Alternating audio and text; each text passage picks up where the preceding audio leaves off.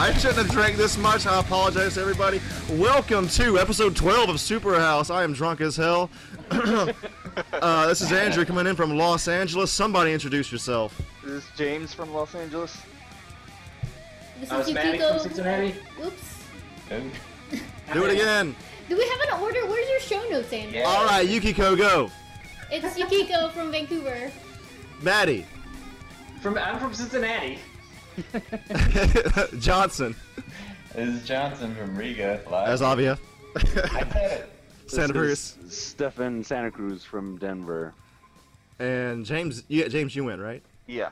All right. Is that everybody? Everybody. Yes. All right, cool. Everybody. All right, so we're gonna start off this episode with uh, remember the, if you remember from the last episode, we asked Yukiko if she had a question for us. And somebody playing something, Maddie, turn your shit off. I turned it off. It's off. God. It is paused. All right, so uh, Professional. Yeah, Yukiko, you had a question for us. Yes, so in the last episode, um, thanks for letting me ramble on about third culture kid stuff. Um, I guess it was just trying to lay out the foundations of, um, I don't know, just culture, identity, and stuff like that. But I had a question for you guys. I realized it right after I got off the air. Uh, in what ways do you guys feel American, and in what ga- what ways do you not feel American? Who wants to Who wants to answer this one?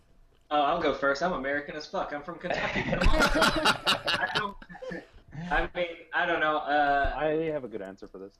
I, uh, for me anyway, like I just feel totally American when I go to foreign countries. I'm just I, people know, and I expect them to know. Um, however, getting out of the South and moving north to Chicago was kind of an enlightenment, and I was like, oh, I actually feel like I need to be in a bigger city. I don't really care where that is, but um, yeah, I'm American as fuck, and I don't, I don't even care. Well, and what does that mean to you, though, being an American? Well, I don't know. I don't like it, but you don't like it. just because I've been to other countries and the lifestyle seems more my speed. Like anytime I've been to any other country, I'm just I feel I feel like I should be there experiencing more of that kind of. I guess what kind of like Johnson's doing. Maybe not so many sexpeditions, but you know, taking in cultures and learning other stuff. Because I think I my mentality is more towards a lot of European thinking, I guess. So That's and I feel like, and I feel like in America, I'm just there are other people who think like me and want the same kind of things for our country, but I don't feel like there's enough of those people. You know, I mean, obviously our elections are fucking crazy. yeah. So, um, yeah, I don't know. It's, it's a weird, it's a, a good question, but I can't really. I just don't think I uh, don't like being American for the most part. So. Are you embarrassed when you introduce yourself as American in, in Europe, Maddie? when I was in Europe, uh, I would talk to girls and they'd be like, "Oh, are you American?" I'm like, "Yeah." How do you know? I'm like, "You have a beard. Most Europeans don't have beards." I was like, "Oh, you guys not into beards?" And like, "Not really." I was like, "Ah, well, I'm fucked." oh, no. So, uh, I just kind of embraced it from that point on because I, I don't know what it would take for me to shave this beard off, despite like a accident. But um, uh, yeah, uh, I just feel like going to Europe. I'm just like, all right, yeah, they know, and I'm just gonna embrace it. I'm not trying to pretend. I mean, if they ask where I'm from, I'm gonna be like Kentucky. I feel like that'd blow their minds more than anything. Yeah. What's What's Kentucky like? How is it there? Is it like Deliverance? Exactly. It's that movie all the time. But What's yeah, bourbon like? it's wonderful. Whiskey, tell me about it. You guys don't have whiskey? Nectar Or just kidding, because you do. Stefan, you wanted to answer this or what? Oh, uh, yeah. I growing up, I identified with the designation of being Chicano, which is like Mexican blood, American born. hmm Um, and so, if to most Mexicans I'm a white guy, and to most white guys I'm still Mexican, hmm you know, like more or less. And- and Totally. it's, it's probably not this this way so much as I've gotten older, but growing up, you know, especially when I went to SCAD, you noticed kind of uh, there are very clear divisions of where my kind of the American like the white American sensibilities ended, and then the Mexican sensibilities began. Mm-hmm. Um, I think uh, in terms of being American, I I I, uh, I had a Lyft driver the other day. This dude from Africa. He kind of enlightened my or kind of changed my whole perspective on what um, I was experiencing as an American. And he was he was born in the Congo and then uh, moved to South Africa and was in South Africa for 12 years. And he was lucky enough to get a lottery to come to the States. And he was saying that um, it was easier for him to come all the way to the States and save money so he could go back to the Congo and visit his family he hadn't seen um, for that 12 or 15 years or something like that. Wow. Um, and that blew my mind. And then he was just like, he was just like, he was just like, America is the greatest place in the world. He was, Wow. he was just like, he was just like, you could do, and he's, his whole thing was just, there's so much opportunity for everybody. You could be the poorest motherfucker straight on the, from the other side of the border. And that, you know, there's so much opportunity here, uh, even with the current political climate that seems, um, pretty shaky on those kind of grounds. Uh, and he was also just like, don't worry about Trump and Bernie Sanders and whoever the fuck, you know, it's like America compared to the rest of the world is is still pretty fucking peachy. Um, yeah. So as as somebody who like can relate to an outside culture like the Mexican culture, Mhm. uh, a- as well as having spent pretty much all my time in America, um, it's nice sometimes when you have those reminders of like what you have and and the luxury that we have to complain about the things that we have, um, which you know I appreciate all that. I appreciate that hum- feeling of humbleness, and I appreciate that ability to be able to have the things that I have and live the life that I live. Fucking dope. Totally. That's a really good answer. Awesome. Johnson. Uh, yeah. Well, I mean, I love the passport. You get a lot of privileges with that Yeah, passport. that's what he said. Yeah. Um, the one thing, the thing that still surprises me is there's still loads of people that still, you know, despite what we think of our reputation abroad, we s- there's still people that think very positively of America, and there's still people that really want to come here. Oh yeah. Totally. Yeah. Uh, I mean, I like what Maddie was talking about. Like my the way I live life. Like I, I ever since I was a kid, I wanted. I always wanted to have. Is I hated having lots of shit because I moved all the time and I always had to pack that shit. Yeah. And like, what was fun for me was like when I could just like consolidate and get rid of shit. oh yeah. So like I love it when I just have a few core things that are just like I can do a million like a gadget that I can do 10 different things with. Like I like shit like that. Like so I like to have I, I'm very minimalist. Like I wear like three colors. Like, like my entire wardrobe is like a cartoon character. So, also I fucking hate driving with a passion. Yes, Yeah. I agree. yeah, yeah. But you know, the thing is, in America, people pay so much fucking money for just like dumb shit. Like I was, I was talking to my parents today, and they were talking about how much they pay for phone and like cable and internet, and I was just like, I Oh, totally dude. forgot. I, I couldn't believe it. Like I was just like, holy fuck! Like I pay like a fraction of what Yeah. they pay for just like basic utilities and shit. All right, guys, pack it up. Go. Huh? But uh, yeah, I mean, it, I, I mean, the, the most advantageous thing for me is that I can work for an American company and be somewhere that's like a third of the price. Um, so that's fun for me. That's a huge advantage. You get the best of both worlds. Sure, yeah. What about you, Hey, Andrew? Uh, me, uh, it's it's so easy because I I'm usually comparing myself to Japanese people and not Europeans. Mm-hmm. So I think like when I'm with when I'm by myself, I don't feel that American because I don't watch sports. I don't watch football or baseball. I mm-hmm. grew up in the South. I don't watch NASCAR. I didn't go hunting because everybody, a lot of boys, even went hunting with their dads in the hunting grounds, hunt deer and turkey and shit in Alabama. Some mm-hmm. real fucking country ass shit. Like every, I didn't, I ne- I've never done that. I didn't shoot a gun until I was like 28, 29. But when I'm around Japanese people, I might as well be fucking John Wayne. Yeah. like it's it's but just because I'm a white American dude. Or sometimes, like I said in a previous podcast, they say that I look more European. There was even one time I was at like not the DMV, but I was at like some sort of like shakusho, like a ci- city hall mm-hmm. type of area in Japan, and the Japanese dude was next to me, and he was like. He started speaking Eng- English to me out of nowhere, older guy, and he was like, "You must be Englishman, right?" Like, he thought I was British. So I got that. A, yeah, I got that a couple times in Japan. So Like, nah. yeah, I was like, nah, man, from Alabama, dude. No, but uh, God, um, as far as like a specific time, there was one time when I started, uh, when I my first day, literally my first day teaching English in Japan. I didn't know exactly how the uh, food was prepared, and in in Japan, you you uh, everybody like helps make everybody else's food. Like there's no ca- there's no lunch ladies, there's no cafeteria people. Like the Yeah, students, like, whoever who's assigned for that week uh, brings it from like the lunchroom and then brings it back to the classroom and stuff. Yeah, exactly. And the students and the teachers do all, do all this. So the the team ethic is there from the get go. And what I did was I made my tray, and then I fucking got my food and sat down and started eating. and they were, and they were like, "You need to not do that next time." Oh, really? Wow. and I. It, it felt really terrible, and I was like, "Okay, I'm never doing that again."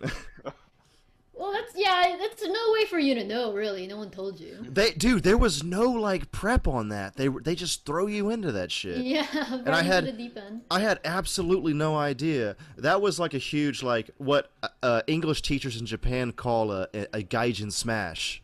Gaijin smash. Nice. For for the for the listener, gaijin means foreigner in Japanese, and next show. and smash. Uh, it's just some slang that white people made up for themselves in Japan. Like you you just did a fucking gaijin smash, bro. Like it's like a party foul, but like a gaijin version. It's like a party foul type of thing. And like these words exist in this weird subculture of white people in Japan. Oh, that's ra- that's awesome. Not white people, but Americans, you know what I mean? Yeah, yeah. That's Yeah, interesting. food's another big one. I could go on about that for an hour, but I won't. As far as that in Korea, It's just eh, food anywhere really compared to America. yeah. James, did you have an answer for this or no? Uh, well, for me, like growing up, I never really, you know, it something I didn't really think of too much since for most of my life I grew up in New York, and you know, for Yukiko, you were bouncing around all, all over the globe, uh, and even you, Johnson, you're you like were on like different military bases, right? Pretty much. Uh, yeah, we were- in Germany, and then you know Hawaii, which is America, but it's really has a huge Asian influence. Yeah. Like it's Yeah. different. I don't know. But for me, like growing up, basically until uh, like college, I was just in the New York area, so I have very like small view set of the world in a way. Until I came to SCAD, and which yeah, I met you guys, I met like tons of other people from all over the world too, and yeah, it's that even for me was a little bit of culture shock just talking to people, learning about them, figuring out like what makes you know me American as well. And since you know America is a huge fucking country, and so far I've lived in basically like three different quarters of it, and like each place is so different as well, even for that. So it could be to some people comparable to like moving to like another country, Totally, moving yeah. from the south to Los Angeles, which is just so different. And it's funny too, like even talking to, I remember uh, like meeting, you know, kids from uh, all over the world asking wherever where you're asking, oh, where are you from? New York. And it's like, oh, the, you mean the city? It's like, no, even New York is fucking huge. Yeah, I'm yeah. not even part of that. You're from uh, Poughkeepsie, right? Near Poughkeepsie. Yeah, Yeah, yeah, yeah. more upstate New York. Okay. But James, that brings up another thing. Like uh, a lot of out- people's around the world, a lot of the, their view of America is either New York or Los Angeles. Like, Yeah. yeah. They have no idea what's in between. because of you know pop culture uh, Yeah. movies and things like where's a big alien invasion no it's either in new york or la it's not in like wisconsin it's never Why would it be? right. Yeah, like that. When I was living in Japan, um, like I noticed that like the Japanese stereotype is usually the Tokyo stereotype, which of course that makes sense. But like if you went to Osaka or somewhere like near the south, like people are like much less reserved and and and less cold and like will talk to you out of nowhere. Uh, and that's like totally different from like how the Japanese slash Tokyo uh, stereotype is. Mm-hmm. Even even within Tokyo, a lot of people just imagine like skyscrapers and like tr- heavy traffic, but there's still like a suburb within Tokyo as well, where it's kind of more nature and like smaller houses and stuff. That's because like Tokyo is so fucking huge. Like it's like L.A. Like you keep going and they just keep calling it Tokyo. Yeah. Like it's like are we are we L.A. City or L.A. County? Like oh this is L- this is L.A. but we're a county, but we're like a fucking hour and a half out from the city. It's like they just keep calling it the same fucking thing. One weird thing for me, whenever I think about Japan, is like the weather over there. It's like it wasn't until like a couple of years ago that I realized, oh wait, like it's like since living in LA for so long, we basically have one climate. Yeah. And so I started Mhm. thinking of like other places like that. I've always thought of there as being somewhat similar to here, but then finding out, oh yeah, its summers are ball sweatingly hot and uh, Yeah. Yes. Winter as I honestly, I think Japan is like the hottest fucking country I've ever been to. so Hotter than thinking, like, Vietnam? I think, man, I feel like I sweated so much in Japan. Wow. It's way more humid. Oh, I don't know. Yeah. They're both really humid, but Well, like we lived in, we all lived in Savannah here, and it's like it's like that. yeah, I think it's pretty similar to Savannah. totally. Ugh. Maddie, you remember living in Duffy House, and we didn't have we didn't have air conditioning for a while, and then we we had to like we would take a, take a shower, and then when we turned the water off, it felt the same. I feel, like, I feel like in Savannah, at the like the hottest day it was, everyone's air conditioning was like, "Oh shit, we don't work today," and it's like, oh, I'll just I'll call my landlord, and the landlord's like, "No, like I got like 15 other houses to visit, dude. You gotta wait." And then it's like all of us just sitting in our underwear, like in the Yeah. coolest part of the house. yeah, the AC's like I'm on break. It That or- sucks. I've never had that happen anywhere else I've lived. Like That humidity was brutal, man. dude, God, it was ridiculous. I hated it, dude. I grew mm-hmm. I grew up in a desert climate pretty much, and it's just like I'm so used to the dryness. That was like a huge shock for me. Going out there, just you're not gonna be dry for four years. Yeah, That's what's great about LA. Although Andrew, do you remember last summer where it got extremely warm and also really humid for a couple of days as well? Uh, yeah, I I live in San Gabriel Valley, so it's a bit uh hotter than everywhere else in LA, especially near the beach. So it, there was like a few weeks where it was like, I don't want to do anything. Yeah. Kill me. Uh, That, that was life in Savannah during Yeah, the summer. yeah, yeah. So that I just remember Duffy House was worse for some reason. Dude, that place, uh, it just like it was in like the wood, man. It just like that heat just stayed there. Yeah, It's like a sauna walking into that place sometimes. and the you only way to guys, get through is to be drunk. And we were playing like Soul Calibur and shit on PS2, and Yeah. like doing anything to get our minds off the extreme heat. I, I, I feel like most of the time someone's like, "Oh, I'm having a party." It's like, "Yo, your air conditioning work?" Yeah. All right, I'll be there. Yeah, for the love of God.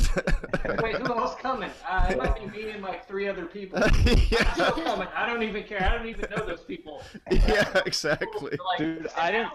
I didn't actually know that a dehumidifier was an actual thing until I got to the south. That should blew my mind. I Oh like, yeah, it you came can equipped with suck the dorms. moisture out of the air. Yeah, yeah, Like, exactly. holy fuck. Yeah. Because Oh I usually God. needed it would get so dry in the summers here, and I'd get bad allergies. I would need a humidifier a lot of the time. Never did I mm-hmm. think I would end up on the other side of that coin. when I when I moved to Tokyo, a lot of the dudes I knew were from California, and they were experiencing humidity for the first time, Oh man. and and they were like, "I'm dying," and I was and I was like, "Dude, I'm from Atlanta, bro. Used to this shit. What's up?" Piss on his face. It- yeah, it, it would have been drier. yeah. Yeah, even having grown up in Southeast Asia, like mostly humid places, uh, this is like my fourth year in Vancouver, and last summer I went back to Japan during the summer, like middle of summer, in July, and I was just like, wow, like I completely forgot how humid and disgusting it is. Like your body just gets since I used to it. Yeah.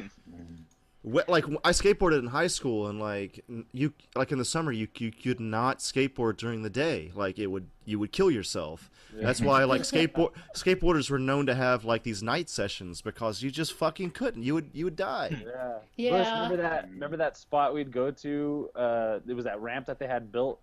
The back of yard. warehouse. Yeah, the yard at night. Yeah, That yeah. was fucking awesome. yeah. It was fucking great. but it was nice and cool. That I did like nights down in Savannah for sure. Yeah. Um, uh, especially kind of closer to the fall. Holy shit, that place is amazing. Yeah, that was a really good ramp, man. Kind of like too Yeah. good for where it was. It Was it- really was, yeah. Was that the one that was near Turner Village or whatever? Like that? Yeah, it was just on the other side, uh, uh down like maybe Boundary a half, something? Uh, maybe a half mile down from Boundary. Yeah. Yeah, yeah, yeah. It was awesome. They had this fucking. They had like a half pipe on the top though, built on the side, and there was some railing so you wouldn't like immediately fall into it. But it really wasn't doing anything if you, if you like went too high on the other side. It was fucking dangerous, but learned a lot of cool tricks there. Remember John Lynn, that dude John Lynn? Uh, He was a, he could BMX, right? he would BMX those shit. He would come for like 15 minutes and just like zip the whole ramps and do a bunch of flips and shit and and bar spins, and then he'd be out. Be like, all right, see you guys later. And I'm That was- like, that was the, always the thing with like extreme sports, whatever the fuck you want to call it, like skateboarding, BMX. Like the dudes that were really good at it, like they were just so good at it naturally. It was it was sickening. like yeah. it felt like people that played sports were just they needed to work harder at it. But like, of course, there were skateboarders that had to work hard at it. But it's just I don't know. It's like the gap between people that were naturally good at it and the people Yeah. that weren't was so much. I was a total much. poser. I just like having the skateboard with me, and I got I got good enough to where I could like drop in and do a couple of, you know, back and forth. Yeah. That's, that's pretty much where I ended. That was like as cool as I wanted to be, Who cares, man? That shit was great. and it was great. Yeah. Yeah, I love mini ramp. yeah I wish Israel's yeah. here because I went with Israel uh, several times to that spot. Yeah, Israel's good too. Yeah. I Did you- ramp here? Yukiko, what did you did you have like any kind of expected answers from us, like, or did we kind of like exceed your expectations, or like what? it was it was interesting because you guys all have different backgrounds and different um, experiences overseas. So uh, yeah, I, I didn't really know what I was expecting. Um, I think I was expecting maybe a little bit more of kind of like intangible feelings of being American, like Uh, certain level of pride or like uh, patriotism, like feeling certain ways on Fourth of July or at you know Olympics or World Cups. Like whenever you got to cheer for your country, like what's It was something you get less- ramped up about. when it Yeah, comes to the that's what I Olympics, it's when it comes to the Olympics, it's I mean, it's like who else am I gonna vote gonna go for? It's it's gonna Yeah, be yeah. U.S. right? And then if U.S. goes out, then I'll personally go for Japan. yeah. See, But- the, thing, the other thing is, like around the world, most people are into soccer, and the U.S. soccer team just is bullshit. Except for the women's, our women's Yeah. team Yeah. rules, Yeah. I, I Yeah. don't care about that. bro. you sexist fuck. am I gonna, when am I gonna watch women's soccer? When they're winning that gold, baby. Yeah, I guess. I don't know. You know what I will say? What I, I'm always really thankful when, like, especially in Europe, when somebody is an asshole that is not American. Mhm. Like when I'm at a restaurant and like there's some like German woman who's being a bit total bitch. Not American. Like, This seems to have happened really recently. Oh yeah, yeah, yeah, yeah. There's this restaurant nearby we went to, and there were these like I don't know, maybe they were Swedish or something. They just were not happy with whatever this dude brought out. It was a nice restaurant too. Were they like making a big scene or what? Oh, totally, totally. Yeah, they were, they were just like not eating, and then the guy would come over and he's like, "Oh, you know, blah blah, what's wrong?" And they're just like, "Oh, it's it's, it's just not good. It's just not what we're used to." And blah blah blah. And then they weren't happy with the meal. They weren't happy with the dessert that he brought out for free. They weren't happy with anything.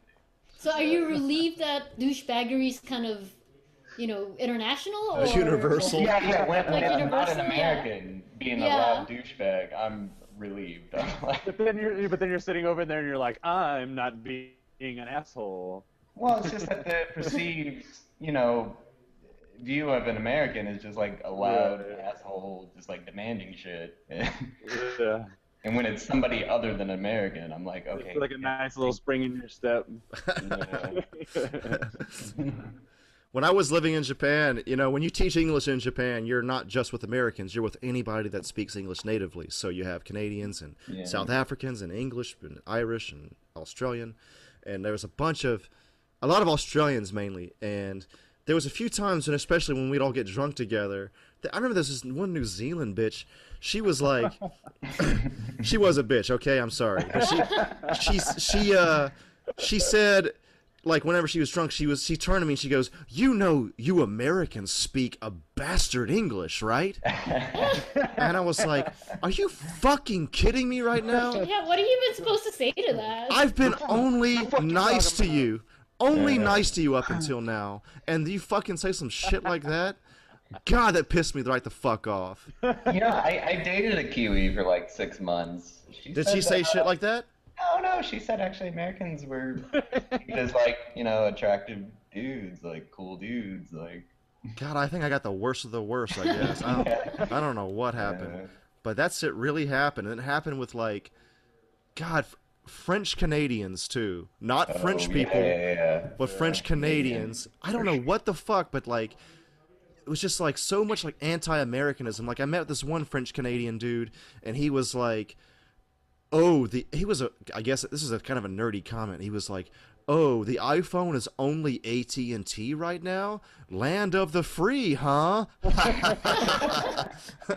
i was like are you fu- what the what the fuck bro that is the stupidest fucking shit i've ever heard in my life that's when you're proud to be an American. Dick you're you're making fun of me being American. This has no. By the way, doesn't have anything to do with anything I control. yeah. And you're making fun of me for this shit. Go fuck off. Go eat some fucking maple syrup, you fucking douchebag. Did you ever get in any fights in Japan, Bush? Nah, not re- I mean, look. No, because it was all. I was always so fucking shocked when I heard it. I almost like couldn't like say anything. I was like, "Wow, I didn't do anything. I didn't say anything." Now there was this one time that wasn't me, but it was this other English teacher and another British dude. We were at like a English teacher meeting, and the British dude was cool, and uh, this other white dude was from uh, uh, Pen- Pittsburgh, like Pennsylvania, like but like from the country in that area, and he was, I don't know, he took something th- the wrong way. He said like I don't believe. I don't believe things should be that way, and it was like a good position for him to have. And then the British guy said, "Well, yeah, because of your social status, you would think that." And he meant that in a good way. He was like, "Because of your social status, you think of that in a good way." Again, I'm remembering only like, like here and there about it, but this dude took it so in such the wrong way. the next English teacher we met, the English teacher meeting we had, he like like was like about to fight this dude in the parking lot of the city hall. He was like, and he he even said, "Fuck you, red coat." Fuck you to this British guy, and I was like, "You are not representing America right now, you fucking dumbass." Oh no. Awesome. Yeah, I, I'm glad I asked that question. God, God, it was it was unbelievable. Wow. Sounds like this fucking guy And- had problems. Also, it was over a fucking compliment that he received. Yeah. He received a compliment, but he was so dumb he couldn't take it the right way and thought it was an insult. Some people are just looking for a fight. It was just so it was so ridiculous. I couldn't believe it. You know what, Yukiko, to answer uh, your what you were saying about like more intangible feelings. hmm Um, one thing I am really happy I'm an American. The way that like I see when I was when I was working at this tattoo shop not too long ago, um, I, it was in a really shitty area of of downtown Denver, and just like the there's always like um, these like day workers, like obviously like illegal immigrant Mexican dudes hmm that would get picked up by trucks and shit. And like they're just like they may as well be straight up just bums anyway you know like the way that people treat that kind of um, means of making a living i guess Mhm. which for them, which for them, like it's like uh, they're making a ton of, of way a lot more money than they're making in like northern Mexico. Um, yeah. so I was really happy to be like raised in a predominantly like Mexican American setting uh, and not being like having come to this country either illegally some way with my family when I was younger because I had friends too that were like straight up like Americans but they were they were constantly facing deportation um, because of because they were they came in illegally uh, originally so Mhm. it's like they really get fucked man Does your mother speak Spanish, Stefan? yeah, pretty Okay. much my whole family speaks like a kind of Spanglish. And um, you're you're Spanish. you don't speak much at all, or or what? I speak a little bit, but you know, it wasn't until I started working in restaurants that I actually learned as much Spanish as I know now. Yeah. Um, and that's what's really cool too. Is like, man, fucking Mexicans work hard. Yeah. In a kitchen, dude, they're fucking. But it's cool because there's this like, I one thing I do love about working in restaurants and shit um, is especially because I work in like, uh, I do like between front of the house and back of the house. Anyway, I can like swear at my job to a degree in certain areas, and we can get like straight up raw. And when you when you get all these different people from different walks of life, because it's such an easy industry to kind of get into, um, that you get you get people from fucking. I worked with this one dude from Thailand who was fucking nuts, and you know, but he was like he was kind of you know he'd been lived half in the states and half in like Thailand, but you know you pick up these interesting like cultural things that are filtered through the American way of life. Mhm. yeah, Um, people you wouldn't have met otherwise. yeah, and so yeah, I've always been happy that like when I am recognized as, as American, um, it also comes with a little something else, but I can still kind of like be comfortable and kind of sit pretty in that that uh, that my citizenship is American. Yeah, it's like a Mm. privilege you take for Yeah. granted. So there's a lot of times that I've tried to like break down the um, the cultural differences just for my own comfortability, but um, uh, but it all like kind of comes with its its pitfalls and its perks. Yeah. The other thing is like my lady friend, she grew up in Lithuania. She grew that's under Soviet control. She's got stories like in her lifetime living in a country that was occupied by a foreign superpower. like Yeah, whoa, that's It's like some crazy, Street man. Fighter shit, man. yeah, but she talks, Street Fighter. yeah, she talks about like going to like the Soviet doctors and like Holy fucking shit. like uh ah, God, what were We're gonna sew her to a, an identical twin. I don't know, but it's just crazy. I mean, it's like something you see in movies, like actually happened to her, like in her lifetime. Yeah, that's crazy. Is she a badass? I bet she's a badass. Well, I mean, she, you know, she speaks Russian, so she had to learn that. Yeah. And like, uh, just like we were comparing things, like some like cartoons that she saw growing up, and then like ones she saw once the country opened up in '91. The country's only been free for like 25 years. Wow. And uh, yeah, yeah, just totally like bizarro worlds. like Soviet occupied territories compared to America. It's just like, you know, our country, we have two giant oceans between us and any even potential threat. Mhm. And we are kind of lucky in that way that Yeah. we don't really have to worry about anybody. hmm Yeah, pretty much. Yeah. And So we have what- the biggest military in the world. that too. What does she think about Americans in general? Oh, they they have a they have a good outlook on America. They, yeah, I mean they they're they're you know they expect us to take care of the Russians if anything. God, happens. really? Yeah. Well, because they're EU now, so EU is you know it's unified European Union. So if one country is attacked, the whole union goes to war basically. So it, with Putin being, you know, unpredictable as he is, everybody's kind of worried about him, Uh, especially Yeah. after Ukraine. So, Yeah. Yeah. yeah. Damn. Oh This- man. Still a lingering kind of thing, but um, I don't know. I, th- I think it would be exciting if something happened. It was like Korea. It's like if North Korea did anything, it'd be kind of. Yeah. Would you take up arms? I I mean, mean, you're- like You're a if- military brat. You'd be like, oh, time to fight. I mean, I know how to shoot. I mean, I know how to. I know how to. Yeah. use a weapon. If some guy got shot and dropped a rifle in front of me, like, You're all why not? You tie his neck. You tie his bandana Johnson, this- around your head. this excitement thing that you feel like I kind of got that when I was living in Bangkok and there was that Yeah. political unrest that happened in 2010. I don't know if you guys remember it, but it Right, was like right. I saw your pretty close to yeah, like civil war pretty close to um Yeah. and there's like tanks in the street and uh, curfew law and get like evacuation and bombs going off and stuff like that.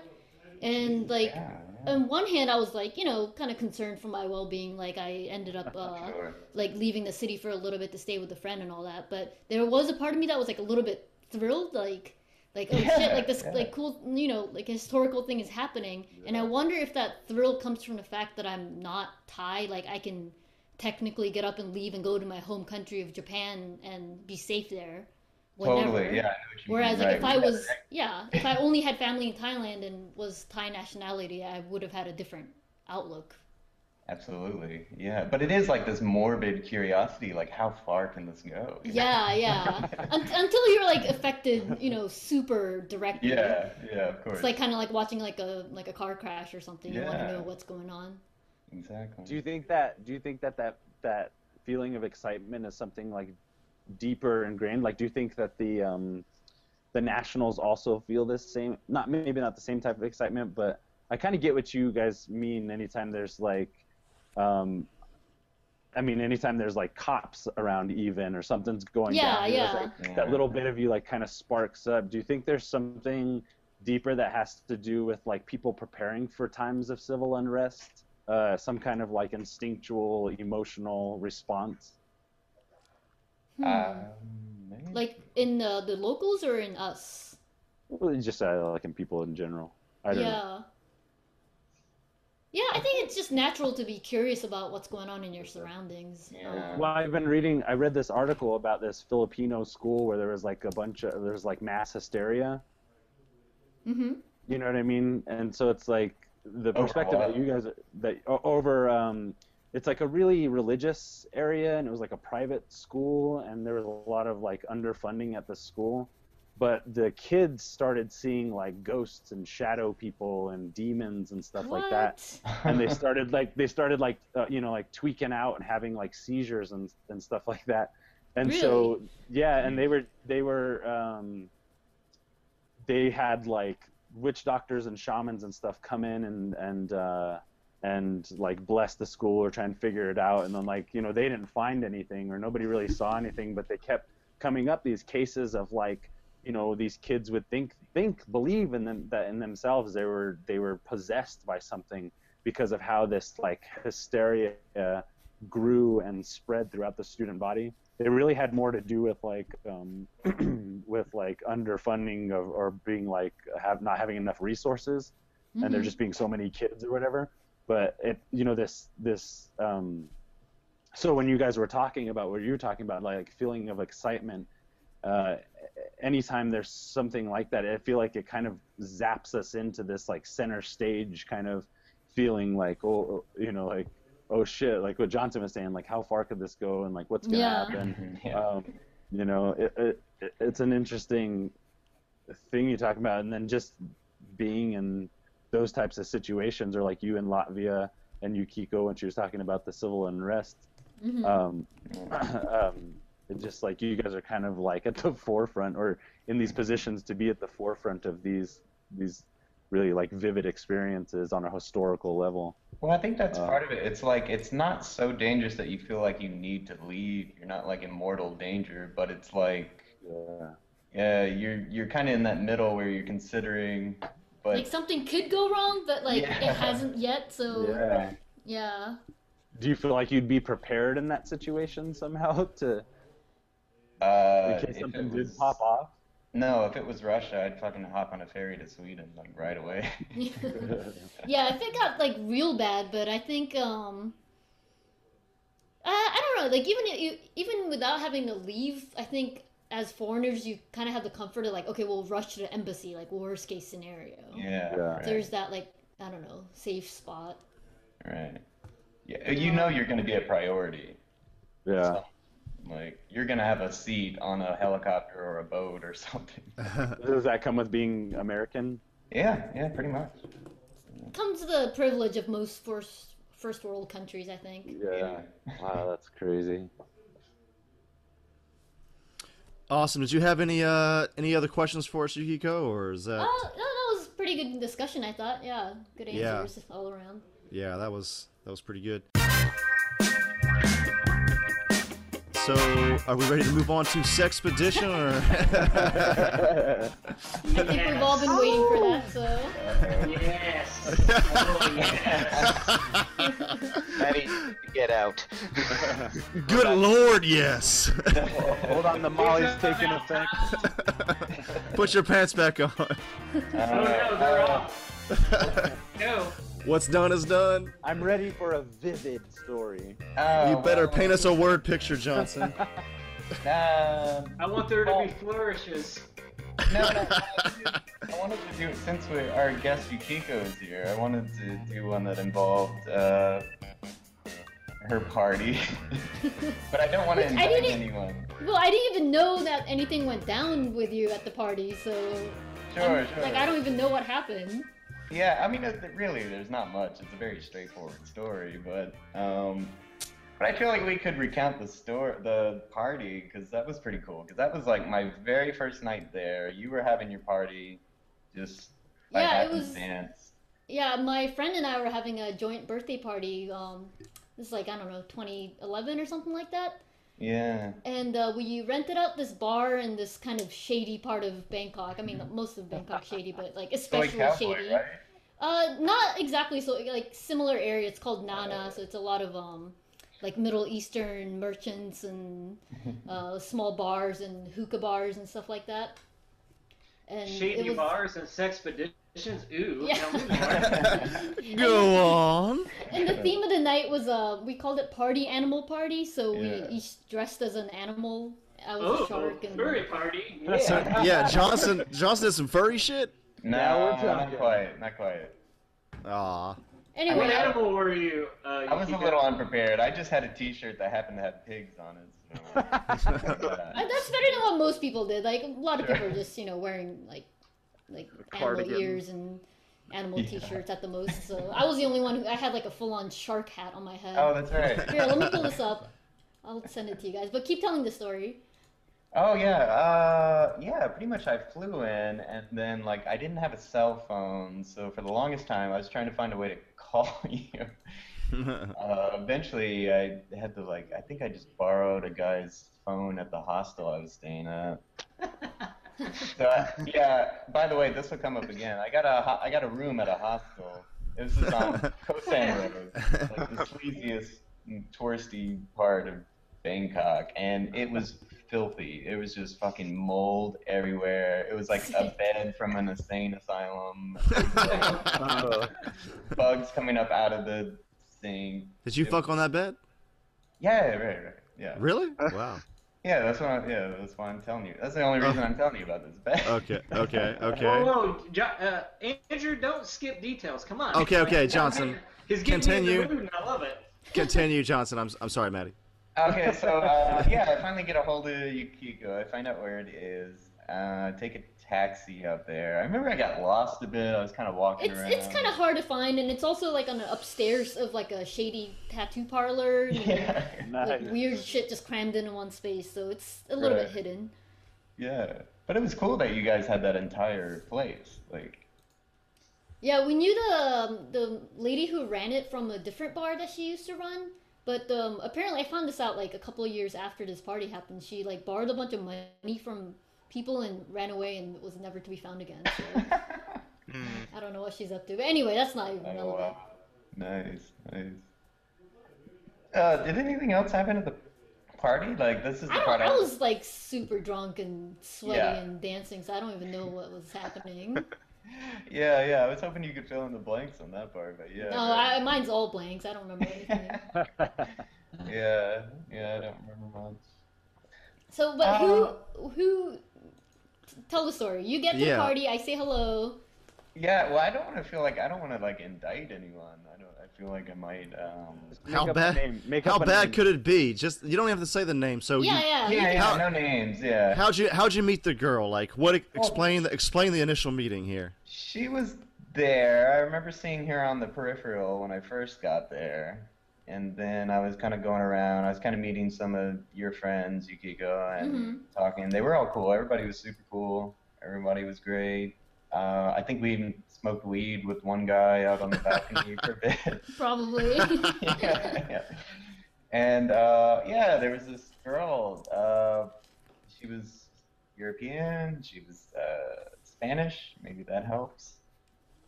There was a bunch of people that I didn't know. It was more of my friends' friends. Friends? Yeah, I think so. Because Um, my friend was uh, interning at the UN at the time, and it Yes. was a bunch of like UN people. So that's right. Yeah. so it was one of those, I guess. Uh, yeah. oh. Okay, go on. So uh, yeah, yeah. So it was getting late. Your party was winding down, and I remember half the people were gonna go one way. I think more into Bangkok, but then the other group were gonna go back to where I was staying near Khao San to that big club. Do you know what that big club in Khao San is? Uh, there's a bunch of them. Um, Do you know that one on the main road, like the it's like that uh, one everybody goes to? the brick, Maybe something like that. I don't. know. Yeah, I don't yeah. remember. Yeah. So they were all going back there, and I was like, I'm probably gonna head there. And this girl was like, Yeah, I'll come with you too, because she's apparently stayed over there too, near that area. This is the the kind of like the backpackers area. Like if you guys ever seen Yeah. the movie The Beach, that's the one um, where Leo takes like a shot of uh, snake, Snake blood. blood. or something. Yeah, they don't Yeah. actually have snake blood, but that's you know kind of gives you a picture of what it looks like. Right. The main thing to get there is the buckets. You get like your own little Yeah. personal bucket. Bucket of alcohol, alcoholic whatnots. Like Yeah. Long Island iced tea in a bucket, yeah. and you like sip out of it with a straw. Holy shit. Yeah. Yeah. You get fucked up. Yeah, real quick. Uh, yeah, so we were in that club and we were dancing and then we start making out and then we're like obscenely making out. Like even this old guy behind us like said something. I don't know what he said. I was drunk. Guess I was like, whatever, dude. so then we left. We went back to my filthy hostel room, which I was a bit worried about, but totally cool with it. And you know. Did she say anything about it? yeah, no, I mean she laughed. You know, we had a laugh about it, but you know, overall it was fine. Uh, you know, and the rest is history. So did she look like Penelope Cruz? Like can it get like a more of a like what she look like? She's She's Span- cute, yeah, she's yeah, but- Spanish. Yeah, I mean, maybe, yeah, maybe like a. I mean, nobody looks like Penelope Cruz other than Penelope Cruz, but you know, yeah, she was an attractive Spanish girl. All right. Brunette, black hair. Yeah, yeah, yeah, black hair. Okay. I need those details, Johnson. Uh, you know, dusky complexion. All actually, she was. yeah. What did her eyes look like? Tell me about the eyes. Oh, they look like amber jewels. That's what they look like. Oh. Oh, no wonder you want to take her back to Is your that what hostel. you told her? Is that, And uh, you is know, that what you she- told her in she had movie? that- She had that perfect level of like broken English where it it wasn't totally perfect. It was like just right. It was like anything she said. It was like Say- How do you say before she? yeah, said- yeah, totally, totally. Oh Uh, God. how do you say pause? Menage Yeah. a trois. Yeah. we actually met up a second time. I went to her place after that. You got you got the Wow. re-up? Did she let you take a shower? Yeah. I would have been like, I gotta see what your bathroom looks like. to take an hour long shower. Holy fuck. Did you figure out why a Spanish girl was in Thailand? Like, what, what why was she there? Well, like Yukiko was saying, she was part of that UN thing. Oh yeah, sorry, yeah, I got it. Awesome. Uh, so Maddie, are you satisfied with this story or what? Uh, I feel like Johnson just builds me up, and then and then then we get to the place, and he's like, and then then we, you know, it happened, and it's like, come on, man. It was like I like need a Iron little Man more. 3.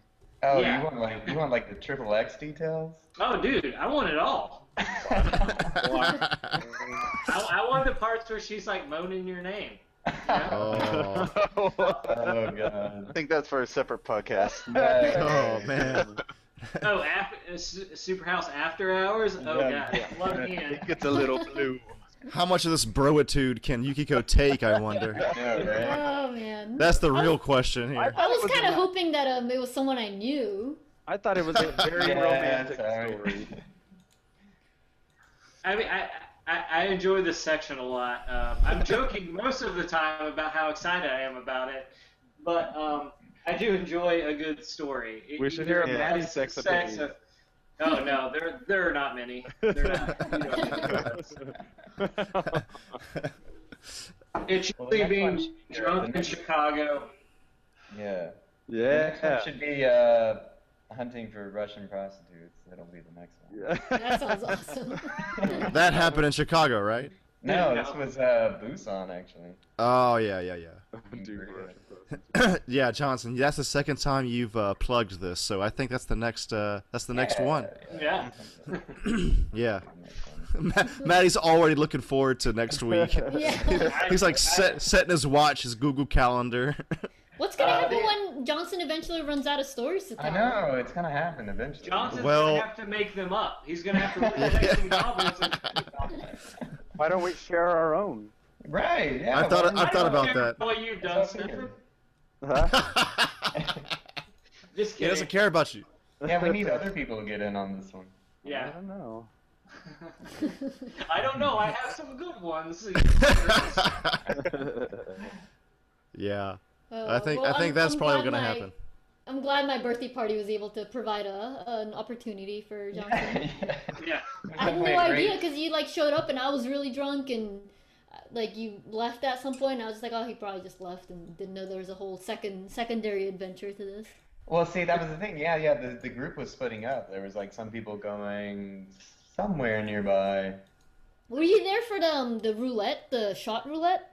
I think Oh, so. God. Yeah, Yeah, the the bar had um the lady would just bring it up for us sometimes. It's like a little roulette that you spin and whatever the ball lands on, you have to take a shot. Like it's like attached to a shot glass, or it's like corresponds to a number or something. And she would fill it up with like ninety percent alcoholic stuff, ten percent you know one's just like water or soda or whatever.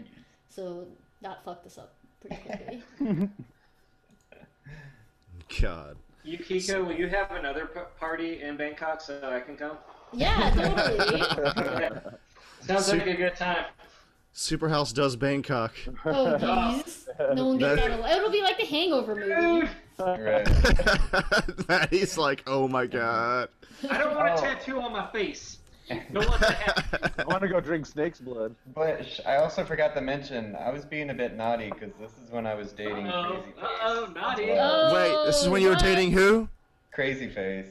Oh, your The one most who previous? that- Yeah, yeah, yeah. The one who took that uh, handsome photo of yourself? sure. Yeah, the one who used to hit me and throw shit at me. What? That one. You were Oh, she's abused? nuts. Oh my Oh, god. totally. No, I was like literally abused. oh no. I couldn't say anything. He said this girl hit him a lot. Why? What? Dude, she'd throw like heavy cups and shit at me. Over what kind of stuff? Like, what did you do Like, to piss her off that much? Like absolutely nothing. Oh, Come dude, on, used to, like- I think I she know used What did you do? No, no, no. She, this girl would literally like jump up on the bed, like having a tantrum. She looked like a tea kettle that was just like steaming, just like jumping up and down. What? You know. It sounds like she's fucking nuts, man. Oh, she's crazy, dude. How long were you in this relationship for? Uh, three years. Oh my What? god! Now Maddie's. Maddie's like even more interested in this now. Yeah. I want to dive into the psyche of Johnson and why I crazy stayed now. for three years. Uh, Stockholm syndrome. I know. Yeah. so this new relationship is like totally different. This so is easy. like Do totally. You, do you ask It's her really to throw chill. stuff at you from time to time? What? What? Do you ask her to like throw heavy things at you from time to time? Do you go, oh wait, never mind. I'm sorry. I actually don't like that. I actually don't like that. It's it's triggering. Triggered. What was Oh. Crazy Face's redeeming quality? Uh, she was hot. Aw. Yeah. Yukiko, I think you knew the answer to that. yeah. yeah. That's pretty much it. I think she was Uh, hoping for something more. No. Something more less PG. She had a good butt. Yeah. oh my god. If you look at, well, if you stalk Johnson online and see those old pictures of her, and then you look at Johnson's illustrations, it's really crazy. Like Johnson had been drawing this girl for years before he met her. That's awesome. What? It's I crazy. Is this on Facebook? Yeah, I'm Yeah. gonna find her. Where is she? You can find some photos on Facebook. Yeah. Oh my god. Hold this podcast. Gotta look it up. You gotta go back to like You gotta go- 2011, 12, 2012, 13. Because I know exactly like the kind of girls you draw. Like, Sure, Is this- sure. Oh, hmm. But you kind of go, was- you kind of go for what you see in people too. Sure. You It know. was it was almost prolific. I think people also always used to think we were brother and sister too. That was weird. weird. You loved it, I bet. But it, but then again, that, that was, uh, those were Koreans telling us that, so maybe Does- they're gay. Does she have red maybe. hair? No, she's Like kind of Brown hair? sometimes reddish. With Usually bangs? Yeah, bangs, right? Okay, I think I found her. Yeah, I see what you're saying. It's like, like she's got the nose and like the general structure of the girls you draw. Sure, sure. She has the long red hair. uh, she's usually brunette. You guys are totally stalking her right now. yeah, I'm all over this shit. I'm just stalking Johnson. I assume there's a photo of them together on here. It was just weird because I I had known Johnson's art since since Superhouse days, Sure. and to see this girl that in the flesh, it was like he's gonna marry this bitch. This is nuts. Then she But started throwing didn't things at him. Yeah, Uh, then then it didn't happen. Aw. You know what that reminds me of, Maddie? Remember one time you came into my room? I had my sketchbook open and I was doing a doodle, and you looked at it and you were like, "That's my ex-girlfriend." Oh, I don't, I don't What? remember that, but yeah, one time I like just like I drew Maddie's ex-girlfriend, and he showed me a photo of her, and it was like exact. It was like, oh shit. Maybe you have How- some do kind you of, still have that sketch? Oh, God, Johnson no, has some kind of no sexy idea. clairvoyance. Yeah, yeah. that's your superpower. I'm gonna draw your girlfriend. Let it be Yeah, so. God. It was a, a, a short redhead, by the way, Maddie. Uh, I don't know. Is she on your actual Facebook? No, I'm talking about the one I drew that Oh. looked like your ex. No, I don't know, man. There's been a lot of beer and a lot of drugs in between. I, I'm sure you did because I. That's I my feel girlfriend. like- I thought that was your girlfriend. Oh man. So is it the end of Sexpedition or? I guess so. oh man, I'm almost sad to see it go. I know. God. Uh, so Yukiko, are you going to stay on board, or are you gonna? Ha- you Uh, gonna no, you guys are getting into nerdy stuff, right? we're- yeah, music and then nerdy stuff. Music I'll- isn't nerdy. Gosh. Yeah, I think I'm um gonna hop off for today. I'm gonna just was- go now. Yeah, Yeah, I don't I'm gonna let myself go. out here, but, uh, but it was nice chatting with you guys again. Back out of the room slowly. Yeah. Yukiko, I'm surprised you came back. Oh, yeah. I'll be, Yeah. oh, yeah, and um, actually no, I'll tell you guys later, some other time. Oh, What? okay. You're gonna keep Oh my coming back, god. right? Cliffhanger. Cliffhanger, yeah. I'm just doing this so you guys invite me back again. yeah. Oh Lord.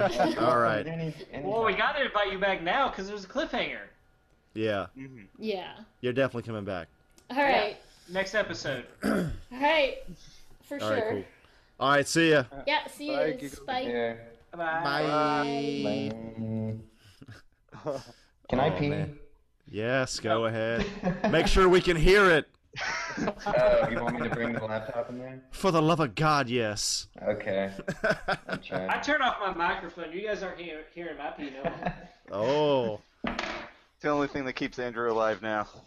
That shit was hilarious though. The, the other day, Maddie and I were talking, or we were recording, and I couldn't get to the bathroom. I had a little jar in my room.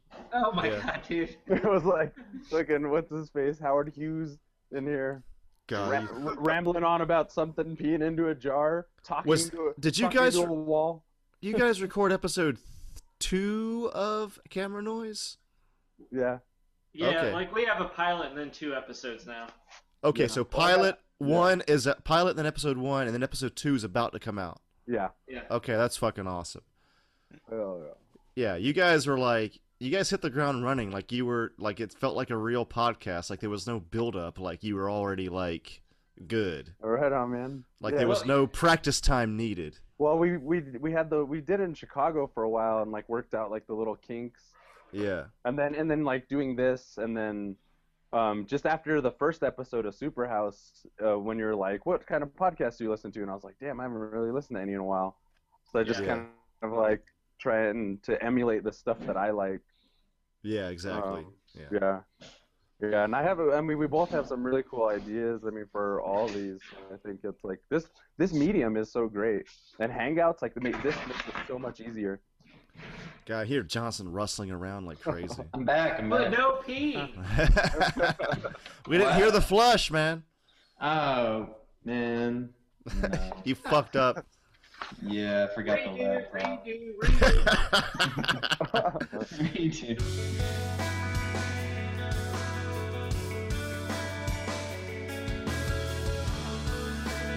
All right. Uh, so we're ready for Maddie's music. So this week we have uh, the album New Bermuda by the band Deaf Heaven. Take it away, Maddie. Why'd you choose this album for this week? Because I fucking love this band. All right. And, and I wanted to know what everyone else thought about it. Because right. I felt like the last conversation we had uh, when Israel was here, we talked a lot about, like, he would mention Deafheaven, but I didn't, like, dive into if he actually, like, knew who they were, if he actually listened to them.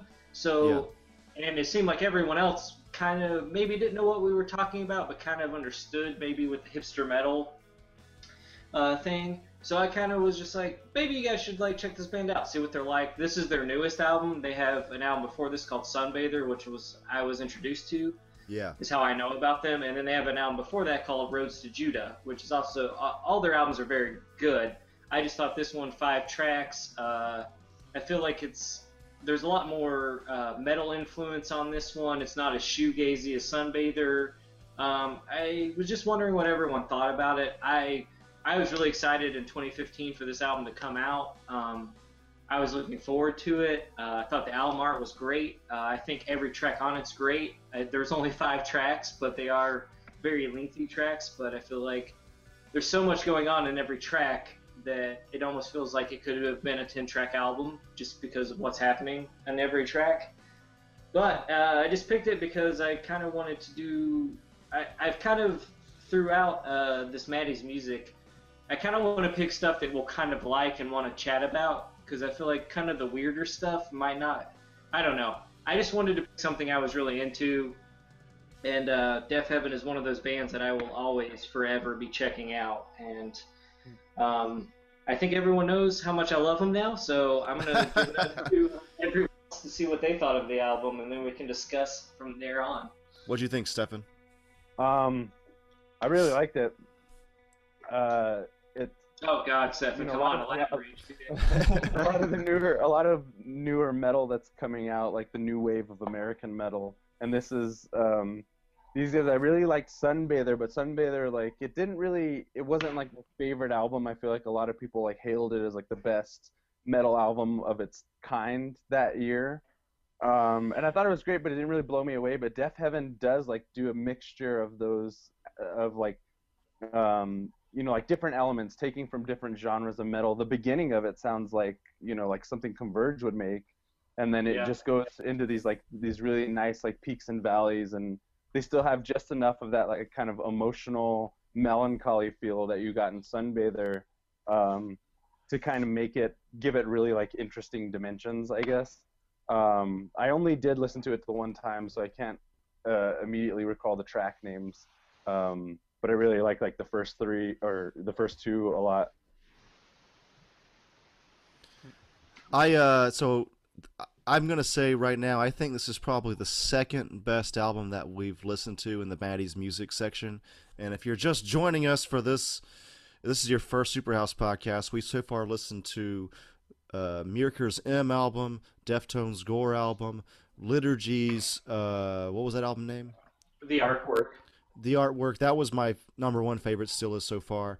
And now this is uh new bermuda by deaf heaven. So i like this one second best. And I, I yeah i like that i think i like the track baby blue the most. And i do kind of like that shoegazy stuff but um yeah this is not something that i would listen to all the time all the time. But uh i was i did like it yeah for the most part. It was pretty good Did anybody else listen to it? Yeah, I liked it. I thought- yeah, I mean, uh, I mean, like I thought it was more listenable than like the liturgy stuff. I mean, I liked it, but Yeah. this was more something I would just throw on and like you know do some work to. It's kind of like mayhem with a melody. Yeah. You know Yeah. how mayhem's just like hell ambiance noise. yeah Yeah, this was, this was cool. I like this one. Good, good pick. Uh, Yes. And these guys are kind of like pushing forward with this style of metal because it it gets to points of being like really artful as well. Um, and you know, I think there's a lot for people to grasp onto. It's like in in the ways that it's accessible, it's or inaccess- inaccessible. It's just as accessible because there's like you get these really like really like um, grindy, heavy moments of like cacophonous chaos, and then you have these like little sweeping breakdowns with these, you know, just like um, this like soulful, riffy guitar. Yeah, it's got this like indie rock kind of thing. You know, it's like it's a broader audience, and and you know, you guys were talking about uh, M that last couple episodes, and it's kind of that same thing. Like I feel like it's it's allowing for a broader type of audience to approach metal that's not just like um, that's not just immediately like something overproduced or something that's uh, ca- just catchy and that's why people like it. Like you really gotta you gotta put some work into Sunbather and New Bermuda. Yeah. Um, but I think there's those moments for for everybody that kind of like you know like the staring off into the into the clouds kind of moments where you're you know kind of uplifting or melancholy or something. And I think that lends a new dimension to what people kind of their preconceived notions of what metal is. yeah. Yeah, have a- exactly. I have a friend who I was listening to Sunbather a lot, and she was like, "This is really good," and she doesn't like metal like at all. And she actually owns a copy of Sunbather, and when New Bermuda came out, she was like excited because she really liked Sunbather. And then I would tell her stuff. I'm like, "Oh, I'm so excited because like some of the guitarists have said they put a more like uh, Slayer quality into some of the songs, and like I was like, oh, I can't wait to hear some of that metal. Like, what's this new album gonna sound like? And like and the more she listened to New Bermuda, the more she began to like it. But it took her a really long time. It was more just like driving around with me, going to record stores. The first time she heard it, she's like, "This is shit. This is the worst. Like, how could they make Sunbather and then make this shit?" And I was like, "No, it's really good. Like, you got to try a little bit harder to get into this one." But uh, I think Deaf Heaven is one of those bands that you kind of got to like get in there and just listen to it several more than once to like get what they're doing. Um, but I think it is a good bridge, a, a good bridge to if you're kind of interested in metal to get to kind of the stuff that I feel like maybe Matt and Andrew and Stefan and I listen to because like we listen to more of the heavier, like we can get pretty heavy at times. Well, one- one thing I- one thing I really like about this album as opposed to Sunbather is like I felt like I felt like Sunbather was like a um a lot more of like an arduous journey than this one is. Like this one um is really kind of the other side of the coin, but it's still like it somehow it's hard it's harder in some points where Sunbather wouldn't have been and it's softer in points that you know Sunbather hadn't been yet.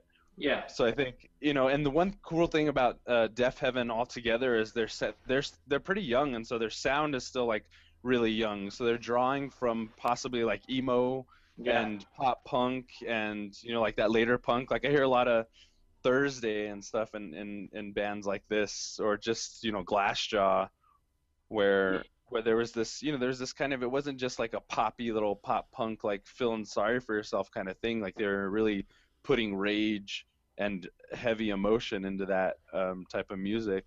So you have like you know, have bands like Glassjaw or whatever that kind of bridge that gap between being some you know kind of like love songs or even pop sometimes uh, Yeah. pop song pop rock songs into being like really pretty heavy fucking you know not quite metal yet or whatever. So I think like as this band got older from whatever their influences are you can you can hear those things in the especially in like the riffier parts you get kind of like a pop punk or like a thrice kind of strumming uh, technicality and it mixes that up with like like black metal influences and stuff that are a lot more um, kind of like organic i guess non-linear just atmosphere Yeah. Um, totally agree with uh, everything Stefan just said. Um, and they, when they use like they they use piano and stuff like that. They kind of you know like same thing like ghost bath where they marry these like classical even uh, kind of sounds to Mer- uh, Myrkur does it a lot too. She uses like kind of a baroque string instruments and wind instruments um, to evoke an atmosphere of, of where that music kind of like rests in your mind. And with sunbather it's cool because it's it's very like uh, it's very American, but it's it's filtering itself through these like black metal sounds. So you still hear you still hear fucking Metallica in there. You still Yeah. hear Anthrax, you know? Like you still hear all of what has made American metal really great and distinct in its own sound, but it's borrowing a lot from the the like Scandinavian um, influences as well as as well as, you know, other genres, art rock, Yeah. post rock, indie rock. I feel like you you have this new generation of people making metal that have all these other influences like Liturgy and Deafheaven and other bands that have all these.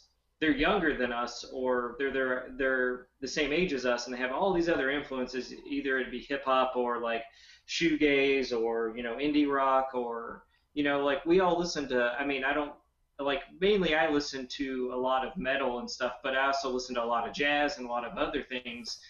And I feel like metal now, or any genre, there's a lot more happening in music where they want to kind of push forward to what metal Yeah. can be. And I feel like Deafheaven and a lot of these bands are kind of pushing that genre, and I think it, I think it's great. I mean, you should. Why, why, why, why not? Like for Yeah. better or worse, it could be the worst thing you've ever heard or the best thing, and someone's got to do it. So either other bands can pick up from what they did and make it better, or improve on what the band did before them. Just kind of like early punk days. Like who thought like punk would still be going at this point? And like the the different kind of genres punk is uh, kind of spawned after. So I don't know. It's just a part of music, man. You just gotta accept it and like find the new stuff and move on and love it or hate it. it definitely there's definitely an evolution um, taking place right now between like us uh, as metal kids and um, having like you know my favorite bands are like Pantera and Tool and Darkest Hour and you know they evoke they evoke a certain style which is called like the Gothenburg style and that's like a really riffy melodic kind of style. Um, but now we're starting to see an evolution of this type of music being taken more seriously, taken out of the fucking Vikings and satanic kind of realm, and being being utilized to, uh, you know, like in the artwork. There's that song, that song "Vitriol" that I haven't been able to stop listening to, and he's he's there is a very like spoken word quality to what he's saying, and he's starting to really like touch, you know, just the imagery he's creating is like social and political in some ways, or or you know calling on on things of our civilization that are pivotal at this time you know it's starting to be uh, examined in a in a more serious and artful way. But the best thing about metal is that it's always it stems from these things that are you know they hit in like an either primal kind of visceral uh, either an anger or just like a high energy kind of instinct that we have that makes it so fucking you know pumps you up so good but now we can start exploring these different ideas and it doesn't have to just be demons and angels and vikings and I wanted to- I wanted to speak on that. Like I mentioned in an earlier podcast, I think when we started doing this with the liturgy thing, I mentioned that they're. It seemed like they weren't doing it out of anger or out of trying to be evil. Like a lot of American Yeah. metal, a lot of American metal seems to stem from just trying to be angry, and Swedish metal as well. But then the Mhm. Norwegian, Finnish, or whatever, traditionally speaking, anyway, there's this desire to kind of have an evil sounding sound, Yeah. just to sound evil for evil's sake. Yeah. But like when you when you listen to bands like this, the, the the progression of this music and this genre feels like they're just making a hard sound, like this metal sound, just for the sound of it.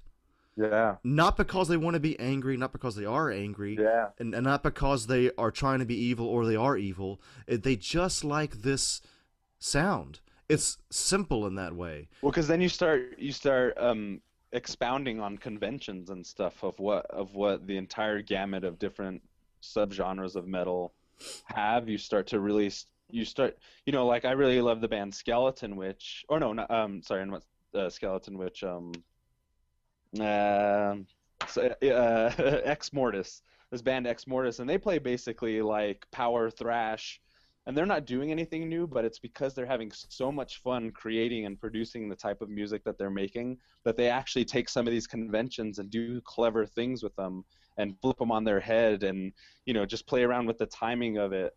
Um, so it's like we're we're definitely in an age now where where as that evolution takes place, it's it's we're unknowingly getting just these like wildly uh, distinct and intricate pieces of music. It's a new take on it, and like Yeah. like I, I, I often wonder because we say like we've said several times like these bands like liturgy and shit they're they're new right they're they're young Yeah. And I, I often wonder like i wonder if they're like uh wow you know it was f- cool that our parents were angry and tried to sound e- evil you know I, it, it probably i wonder if like making music and metal from like a evil place or an angry place sounds old to them Oh, and interesting. and that's and I wonder if that's why interesting. they they they're like, well, we're just gonna we're gonna make something heavy, but we're not gonna do what our parents did.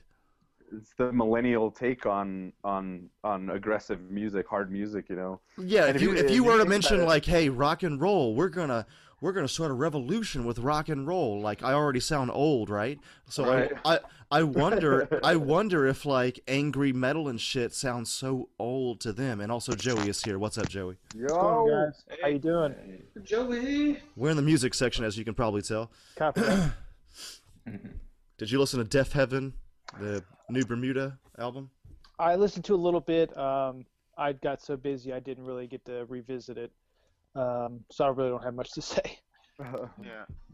But it is really a great album. It's a really whole piece of music. They go, they they touch on a lot of interesting moments, and just the the composition alone of it is a pretty pretty great little achievement. You know what I mean? It's just like they could have easily just done a like a eight track, um, you know, nine minute a piece song, you know, whatever. But they they stuck to these longer sweeping tracks where they can explore how their instruments play with one another. Like the chemistry of this band is really, um, it's really on point, you know, and and the vocals are kind of sparse and if anything, I don't think there really are much vocals to this. Or is this band kind Um, of considered like the forefront of like the quote unquote his, hipster metal? I think liturgy kind of takes that Oh, that okay. that designation. I definitely think like Deafheaven is in that category. but of, yeah, yeah, definitely. like what they're doing. Um, uh, interesting thing I just read the other day. I was reading this article about Jack Shirley, who is he's the uh, producer, like, and they used his studio to. I think he did Sunbather and this album, but I guess track two, Luna, uh, they all did in like a couple of takes as a full band, which I think says a lot to them as a band. Because if you listen to that track, it's like it's pretty dope throughout, and like having the whole band recorded at the same time with vocals. It's like cool. really shows their musicianship and like what they can accomplish. So even if the rest of the album is done track by track or like recording guitar first, drums last, whatever, you know, um, it really says that the guys are really thinking. Like this album's only five tracks, um, and something that bugs me, it's on two LPs, but You know, I feel like they planned this album out, and it was going to be five tracks because this is like their major label. They're on Anti Anti now, which they were on Death Wish before, so they're definitely stepping up their game and definitely interested to see what they do next. If it'll be a shorter album, like where this one was five songs, will it be four? Will we get maybe like a normal 10 to 13 tracks on the next one? It'll be interesting to see what they do because I think Sunbather is like seven to eight tracks. So Yeah. for them to do seven to eight tracks and then go back to five for their major label is kind of a weird step, I think, for you know people who listen to music or if you're trying to get into a new band. It's kind of hard to justify a oh, should I pay ten to thirteen dollars for a five track album? But it's like five tracks kind of like comes to this like as much music as there is, it's almost like a ten track album by any other band. So, you know, Deaf Heaven is a band that I will consistently listen to and see what they're doing. And I think I think most metal fans are kind of prepared for that too, prepared for like like really long tracks, and a lot of that that uh, I think that speaks to um, the the interest in like whatever bands you like, like Deafheaven or whatever. When you have these like, for me anyway, like when you have these longer songs, like that speaks to me says something about um, you know how hard they've worked on this song or what it took to create such like a giant because you could easily just have like droning you know filler they really they really make use of all 10 of those fucking minutes man and that's a long time when you're playing music or, Yeah. or even listening to it um I mean that think- yeah I, I think that's something you can't do as like a new band. I think if you just started and this is your first album to make yeah four songs that are 10 minutes long. It's uh, like I've just been listening to Bell, which is uh, Four Four Phantoms, which is Stefan, by the way, a great fucking album. Once I got to the last album, right. but really fell in love with it. Um, but like you can't do that as like a brand new album, the first album ever done. yeah You possibly know, not This takes this takes like um, either you guys have been playing for years and years and years, and this is your first album, or you've been on tour, you've been going through this, you've been trying to uh, like get the sound that you want, and I feel like that shows in Bermuda is like, you know, we've been playing for a long time, so we can make Yeah. these, these Yeah. songs. Make, their their you efforts really. Their efforts really shine through. And i think for me like what i just what i was trying to say was like sometimes when i pick up an album and i see that it's like you know 14 minute tracks or something like that that immediately impre- impresses me. It could be 14 Yeah. minutes of shit but i'm just like dang i am kind of interested to hear what they did for 14 minutes. Yeah, um, especially if i like that band. Know. it's always kind of it's always kind of nice sometimes depending on what type of band it is. And like bands like these like i said are very i think are well conscious of of um, what they're putting out there artistically and what their type of audience is uh, appreciating and i think that's where that hipster designation comes from is because it's like you know say what you will about hipsters or what you think about hipsters i think i think our generation pretty much invented what people think are hipsters now Yeah. um, um, but you know, like say what you will, there's uh, no matter how snooty or pretentious a hipster seems to be, they're always talking about something pretty interesting, and and I think the direction that this album goes is is really interesting in terms of metal, and and that's probably where their core audience lies. Because it's not like Andrew was saying, it's not just about like being angry or you know or or trying you know being like telling telling the world to fuck off. It's it's very in tune with the world. It's very in, in tune with who these people are, and uh, and that's the sound. And they've adopted the heavy sound, and that doesn't seem to have been a precursor to what they're trying to express, which makes It's it like a amazing. it's like I don't know. There's there's probably a music term for this actually, but it's it's like an experimentation with genre, and it's creating music just for music's sake, and not necessarily just to create music, you know, that comes from uh, Yeah. an emotional place in you, whether no matter what the emotion is. I think that there, I think there's just an experimentation with genres that they've heard before, Yeah. and a mixing of those. For sure. Uh, It's a, it's all a, right. it's a pretty good album. Yeah, check it out.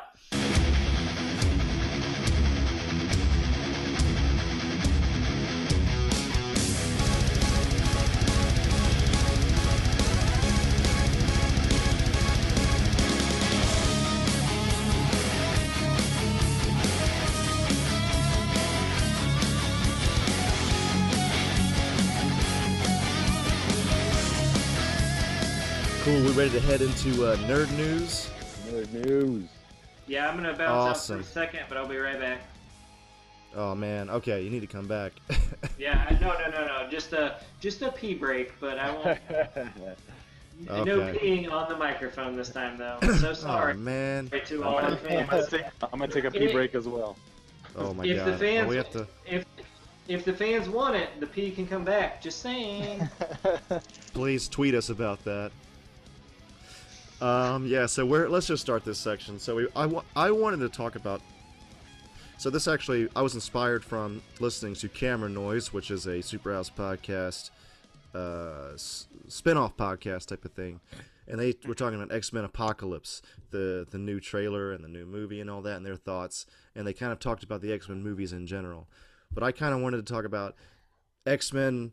Everybody's everybody's like uh, experience with X Men from the beginning up until now, and then we can end on talking about the X Men Apocalypse trailer.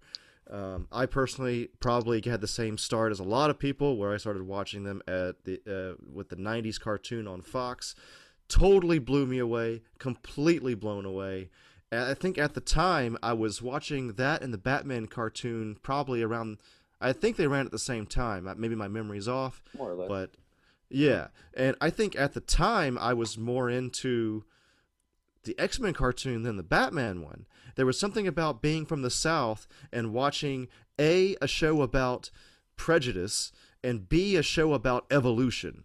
And it just com- completely blew my ass away. And even when I was a kid, when I was a kid, I I really tuned in to these like bigger themes and to see like I don't know if you call it like a postmodern superhero thing. I don't know what the term is exactly, but you have like these heroes they kind of don't want to be heroes and they don't even want their powers and there's prejudice.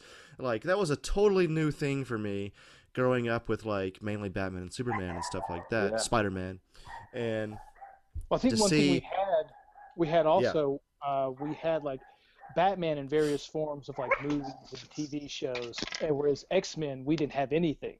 So this Yeah. cartoon came out, came out of And, uh, nowhere. came out of nowhere, and like I think blew our little kid brains, you know, Yeah. against the wall. And like I remember, like me and my buddy would like chat on the telephone. Uh, you know, we couldn't hang out at each other's house, and we would sing the uh, X Men theme song to each other. Like we just Yeah. Yeah. kind of got into it. It's like it's so badass. Like, it was great. Yeah, and to like just have like the full team and like the action makes sense and like and again like the big themes and stuff like that. And all the characters are cool. Like you know you know how Wolverine is. You know how Gambit is. You know what Jean Grey is like. Like the Yeah, ca- the and, characters are really like defined. And and the- I you yeah. know and of course that theme song. Oh my god we've been singing that theme song for 20 years now. Like yeah. I- something we- another thing I- we hadn't seen was Yeah. the within the first episode, and you find out the second episode, a character dies. Albeit Yeah, a character, a Yeah. character they, that that they made up for the television for this uh, cartoon, but still, like you, you had a character that was killed. Yeah. yeah in exactly a cartoon. It was such. It was such a And he dramatic. It He was does such a dramatic uh, soap opera too. It was so like everything was so pivotal um, for the lives of these like characters. Um, when I was younger, my brothers were into the comics, uh, and so like I had like passing glances of like covers and pages and stuff like that, and I didn't really know what the fuck was up until I got a set of X Men uh, trading cards. yeah Uh, it was like the first series of those trading cards, and on the back it had like stats for their powers and stuff, and like how strong they were, their mental prowess and shit like Yeah. that. And it had like little secret tidbits and stuff. So I I was able to like have an encyclopedic view of all these characters, and then the comic or the cartoon came out like right after that, and then yeah, I think like same with you guys, I was pretty much hooked. I had like all the trading cards, man. Oh, they yeah were I had those as well Oh, Yeah. they're amazing. they were really good. It was I don't know, it just felt like this is this that was like Marvel to me for the mm-hmm. longest time because I actually wasn't a huge huge Spider-Man fan and before that it was just Batman for me. So Yeah. like that was like the first and even to this day I'd say even though the movies aren't quite as good as the Avengers movies, the X-Men property as a whole is my favorite Marvel property. Mhm. Um that's just me personally, but in terms uh, of film or in terms of in Just in terms of just well, a nostalgia, that Yeah. cartoon and all that, but b just the just the the comics and everything involved, and and some of the movies have been good. I mean, I I liked First Class and Days of Future Past quite a bit, and the first two movies were not bad. I mean, that Yeah. Nightcrawler scene was awesome. Mhm. and- Trash. It was. you, you didn't like the Nightcrawler scene? No, I do. I just don't think like I just those movies are. Just, anytime anyone talks about them, they're always picking out certain scenes that were really cool, but they never, for me anyway, they never talk about the entirety of the film. And oh, I like for I will not really- say they're better than Avengers. I will not say No, that. no, I, but I just I, I can't just be like, oh, that Nightcrawler scene's cool, or that scene where Wolverine like takes out some, those guards in the X Mansion. Those are like my favorite scenes in those movies, and I agree with you guys. But as an overall movie, I could give a shit. You know, like I just don't I care about those X Men movies. Yeah, I think the second one's the best one with that that uh that select group of actors and characters. Um, I feel like you know by the time you get to that point where Magneto is is holding the plane in midair and he's just like I thought you guys lived in a school or whatever. Like there was such a great build up. I'll give Bryan Singer credit for X two for sure because for me that's probably like my favorite I guess of those first three. Um, but you know, as much as it didn't hit the mark exactly in terms of like these these characters rec- being recognizable in that video I shared about like the color of their costumes and how color plays into them becoming iconic. Um, the first time you saw those cartoons, for me, my favorite part was just that there were so many characters. Like, take your pick, you know, and it, and, it, and it kind of like it kind of it expressed that individuality. So there was an X Man for everybody. Like my favorite question to this day still is like, what kind of mutant power would you have if you had a mutant power? you know so it's like for me the movie is it's always like oh, i always love being able to see these powers be realized and stuff like that. And there's a lot of things like i nitpick especially like i especially in the the newer ones you know even seeing what we know of apocalypse now. But uh but I think that's that's another factor actually going back to the nostalgia thing for me. You have like I was maybe 11 or 12 when I first started watching this, like just before puberty started to sit in, and there's a certain thing that X-Men hits about are you a freak? Do you Yeah. feel like you're fucking different? we got a fucking place for you right here. It's called the X-Mansion, bitch. Yeah, you know, think about Like- think about Rogue and Gambit. You know that relationship there as you as you're like a you know and, and that at that, that time like we're budding like preteens and shit. So it's like you know we're starting to think about girls and stuff like that, and then yeah, and then- exactly. you know, I mean, it kind of touched on things that you, it, like what to speak to what Andrew's saying about, you know, that awkwardness of of of you know post adolescence. Um, that I think you know anybody who reads comic books, it, you that kind of happens at that age. It's this, you know, you see a lot of comic book characters are these rites of passage into from boyhood into manhood and stuff like that. Yeah, like I think Spider Spider-Man hits on this a bit, and uh, I'm sure other comic book characters do. But with the X-Men, you have these characters where they explicitly say you start getting your powers around 13, Yeah. around puberty. That's when they show up. Then you're going to be a fucking freak. Oh, you were normal. Now you're a blue demon guy. Oh, and I'm sorry that you're Catholic. You know, and that and that that's fucking Nightcrawler. Like that shit is fucking awesome. Andrew, you know, Yeah. the Ultimate X-Men one shot that you read with Wolverine, and that it takes place that one kid just like becomes like he sort of melts everybody around him as he Oh, uh, yeah. That, I love that one one. shot is so good yeah. They basically sent Wolverine out was like you to kill him. got to go. Yeah, Yeah, that was amazing. yeah.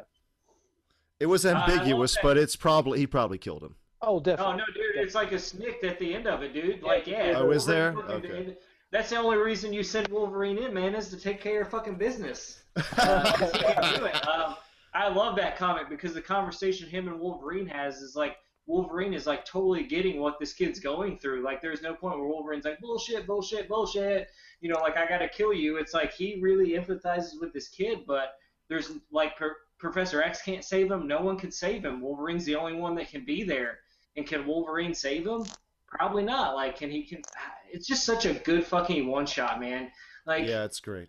dude, there are moments in the X Men comics that are just so fucking good, and I just for the films they just don't get there ever. Like Yeah. they skirt around the issue and they have to have their villains and they have to have that bullshit, you know, that makes like a fucking like Hollywood blockbuster film. Yeah. You Well, know, think Let me tell you, like my, the biggest, the biggest thing, the biggest disconnect between the the films and especially the Bryan Singer films and the comics for me. And again, if there's like an X Men expert out there that knows the comics and all that, I'm sorry, but my main thing is that fucking cartoon. It, it always has been that that Jim Lee X Men. That's my fucking X Men. Those are my X Men. Yeah. Oh, so anyway, so anyway, uh, God, I forgot what I was gonna fucking say. You were too Oh, drunk no, for this conversation. Oh, yeah, I've been drunk as fuck. Oh, but yeah, here's the thing. The biggest the biggest disconnect is the lack of like teamwork. Like I liked Yeah. Days of Future Past. I really did. I thought that the, the the plot was intriguing and it moved along fine and I like I liked it. I had a great time. But you have just Wolverine and Beast in it. Like the X Men are a team. I need those motherfuckers running up on Sentinels as a team Yeah, and being like, "Oh, Beast can't handle this shit right now. Cyclops blast him. Oh, Cyclops can't handle that guy. Wolverine, go fucking shit. handle it." You know, Colossus sky, Colossus stuff, just baby. threw him. Yeah. dude. There's I was I was reading Proteus. This this is I've been in X Men mood lately. There's a there's a thing in '79 Proteus written by Chris Claremont. Oh, there's yeah. this moment where fucking um, Colo- uh, uh, Cyclops tells Colossus, "Hey, don't move." And then he fucking blasts Colossus, and then his blast uh, reflects off of him, and then hits some other guy. Cool. like, yeah, like he, you don't, you really don't. They don't. You know, as much source material as there is in the latest movies, you don't see them drawing from really any of it. We just see in terms of action and set pieces and stuff. It's the same. It's the same type of, uh, you know, like background playset destruction shit we see in like every movie. And like it's just it's moments like that exactly that you just don't see enough of in these newer movies. And I think another thing um, is like when New X Men came out, it really painted the picture of like the uglier side of being a mutant. You know, it wasn't all Yeah. glamorous. It wasn't all like great powers that were useful. You know, some people were straight fucked. And and then and you have these fucking Yeah. you have these models and these fucking like uh you know these actors carved from stone just still portraying this like glamorous pseudo glamorous anti glamorous image of what it is to be mutants they may as well be fucking it may as well be like uh what is it Jupiter's legacy or something? Yeah, where, dude, they're, where they're just like you know it. they're where they're just like superpowered Same artist, celebrities because it's so it's it's just it's so glossy. And I think you know back to Bryan Singer like Bryan Singer is really Zack Snydering these movies up. well, go, going back to what you were just saying, Stefan, um, Yeah. I was kind of thinking like, you know, I kind of grew up on the the X Men cartoon, the Jim Lee X Men. That's what really got me into it. And what you see with those comics were definitely the superhero aspect. You know, they have the school, but they're always sort of in superhero mode. It's it's the it's the top ten, top ten guys doing you know going out and defeating a villain Yeah, like totally. with the new X Men and how the X Men have been with the one that uh, Grant Morrison did, yeah. and I feel like the ones that have been uh, coming out the past couple of years, they focus more on the students. Like the Yeah. bunch of these new characters that are coming out. Hey, these kids are going to school. Like Wolverine became like uh, headmaster of uh, uh, the Xavier Institute for a little bit. Back in the new X Men, you started uh, meeting these new characters. Like Xorn became a teacher, and you know Xorn ended up being like a villain. I think it was Magneto. Mhm. Um, and you had um, what's the guy with uh, Quentin Quire? He kind of kind of like this rebellious kid, and so it Mhm. focused more on the school, which I liked a lot as well because X Men is about like the teenagers.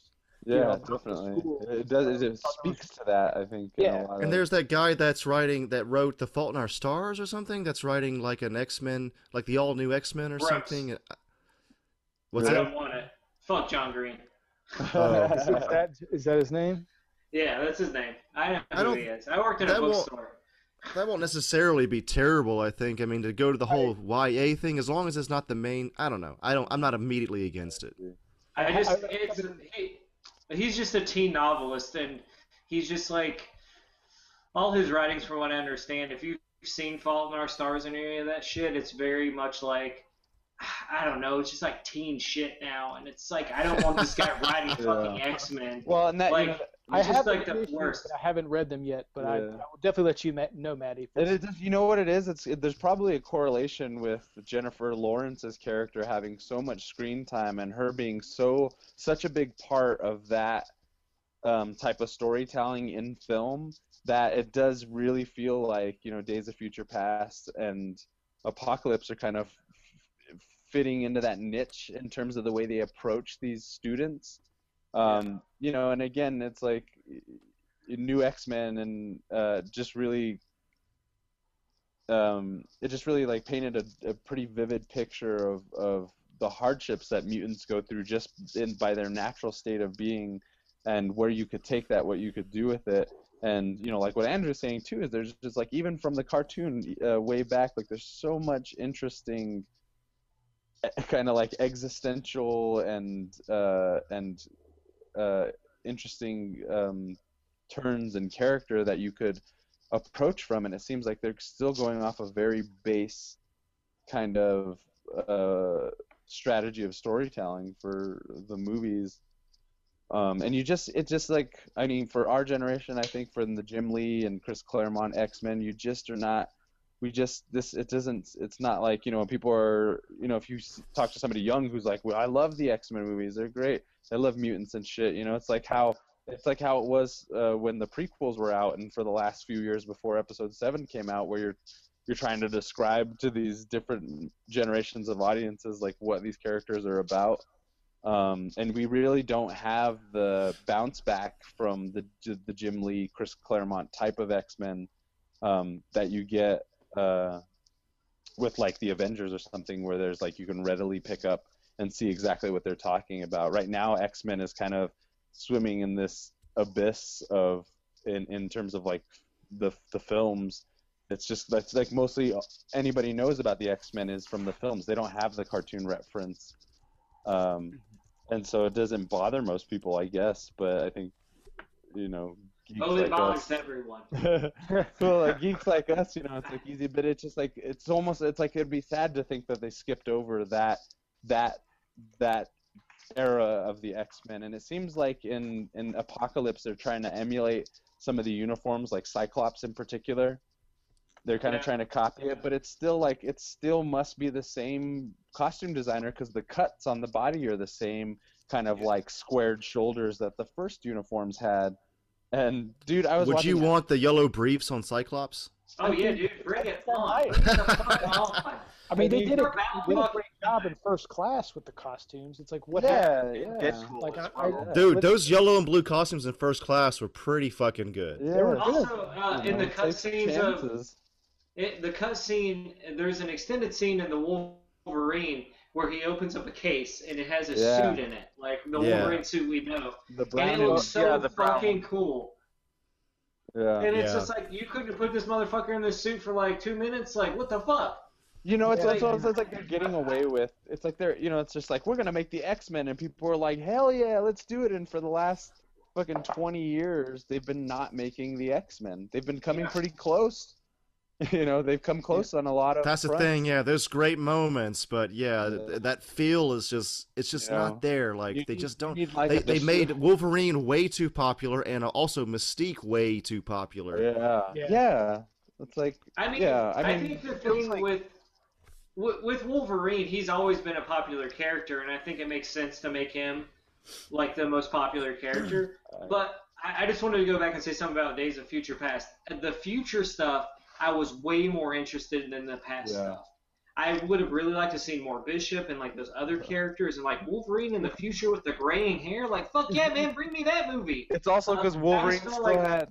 Sorry, it's also because Wolverine still had adamantium claws. Yeah, dude, fuck Bone Claws. Like, who the like? I like if there's anyone I wish death upon, it's the guy who was like, yeah, Bone Claws is a great idea because like he, Oh, what is his name? Andy shit, something. that's Adam the, something. that's not the Wolverine I grew up with. The Wolverine I grew up with, he was implanted with those motherfuckers, and he, he has to live with them for the rest of his life until I think Magneto also- rips him out of him. Andy I think there's also like this difference in the way X Men were written, and again, I think Stan Lee and and uh, Kirby and Ditko and these guys, they keyed in on this with even Fantastic Four and shit with the Thing and stuff. But like, if you if you have like Superman and Batman, like being a hero hi- itself is a burden. But what Stan Lee and these guys did was the powers themselves are a burden. Yeah. And like Cyclops can never look without his glasses. Like they Yeah. don't talk about that ever. And they and like Mm-hmm. Uh Rogue can't well they keyed on this a bit, but like Rogue can't touch anybody and like no wonder they want to be human. And like this adds so much added drama to the X-Men. No wonder we're in our fucking 30s. Us- We watched this shit 20 years ago and we're still fucking talking about it. Like this writing was so fucking good. You got a Catholic that turned into a demon. Like Yeah. It's fucking genius. It's fucking it's the best thing ever and they're fucking they're fucking it up. Yeah. It, it certainly seems that way. I'm hoping with Apocalypse that they, I don't know. It's really hard to tell because it's like it's the, it still looks like the the same thing. You know, I feel like with every X Men movie, they're they're making promises that they, you know, like the X Men movies now are like politicians. Like they just they have this big campaign, and then when you finally get them in office, it's like it's not anything that you wa- thought it was gonna be. And I feel like, you know, these movies just have like vague glimpses into what it is that we love and i'm sure what most people love about the x-men even now the way that they're going about um, you know i mean it's comic books or whatever but uh, the new wolverine being x23 or whatever like she's still wearing a throwback version of that you know that 90s costume The that suit, wolverine yeah. rode yeah and so it's like you know there's still there's still it's not just our generation i think i would hope not you know um, but but it's really like you don't hear the outcry quite i mean i guess you do a lot of people do i think when when we first saw apocalypse people were calling him ivan ooze and shit Yeah. which is which is fucking spot on you know and it's You know what? People people are taking a big shit on that apocalypse, but I do like I like the way he's Now delivering looks a those lot better. lines. Yeah Like the, the way the way what's his name? Uh Poe Dameron. Oscar uh, Isaac. Oscar Isaac. Uh, Yeah, the way he's delivering those lines in that trailer, I I like that. Like I Yeah. think he's he's kind of like he does sound really menacing and shit. So I mean, I know you guys like kind of shit on him and camera noise, but personally, I think I think I don't know how the movie's gonna be, but I think he's gonna be okay. Isaacs is my draw to this fucking movie, man. I'm going to see X Men Apocalypse because Oscar Isaacs is playing Yeah. Apocalypse. I love Yeah, that they, yeah. You know? my draw my draw on these new ones has been professor x from the beginning I He's think- been great. Yeah, I think McAvoy. McAvoy, he's the fucking Ewan McGregor of this series. You know, he's just like. Yeah. I mean, Michael Fassbender's been great too, but I feel like uh, the writers' understanding or what they're trying to do with Magneto, like by immediately making him like.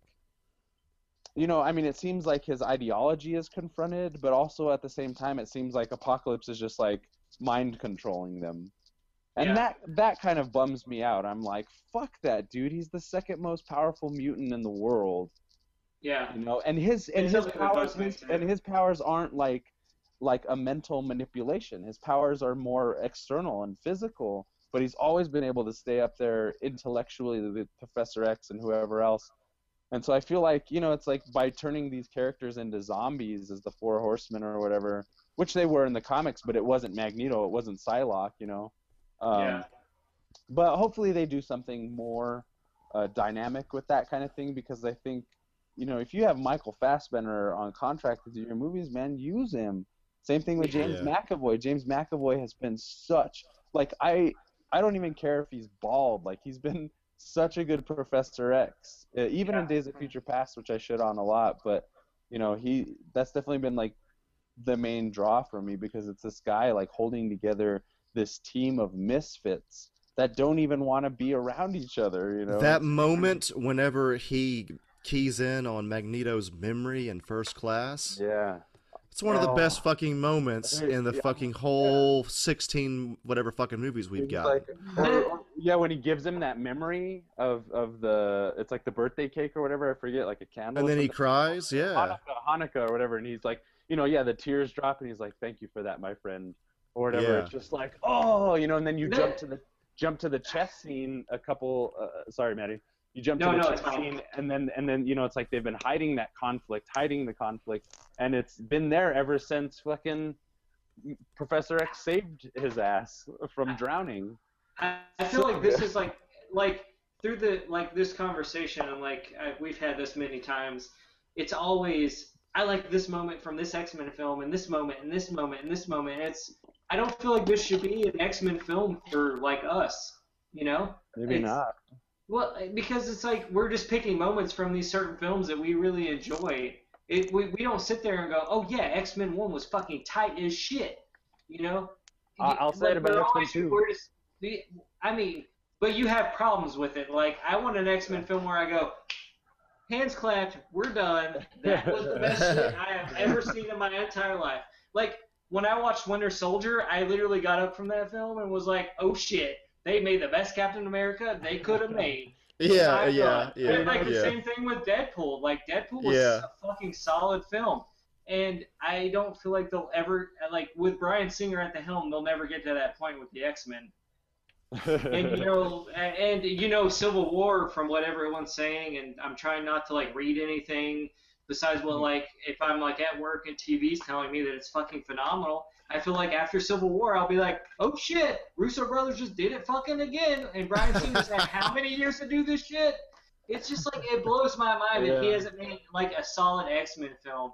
Like, thing- and I'm, I'm fine with all the preachy shit about like, oh, we're different, we're mutants, but like, he just hasn't got there for me for X Men. Like, Well, there closest there we always got was like Matthew Vaughn. Matthew there Vaughn always was that closest- message though.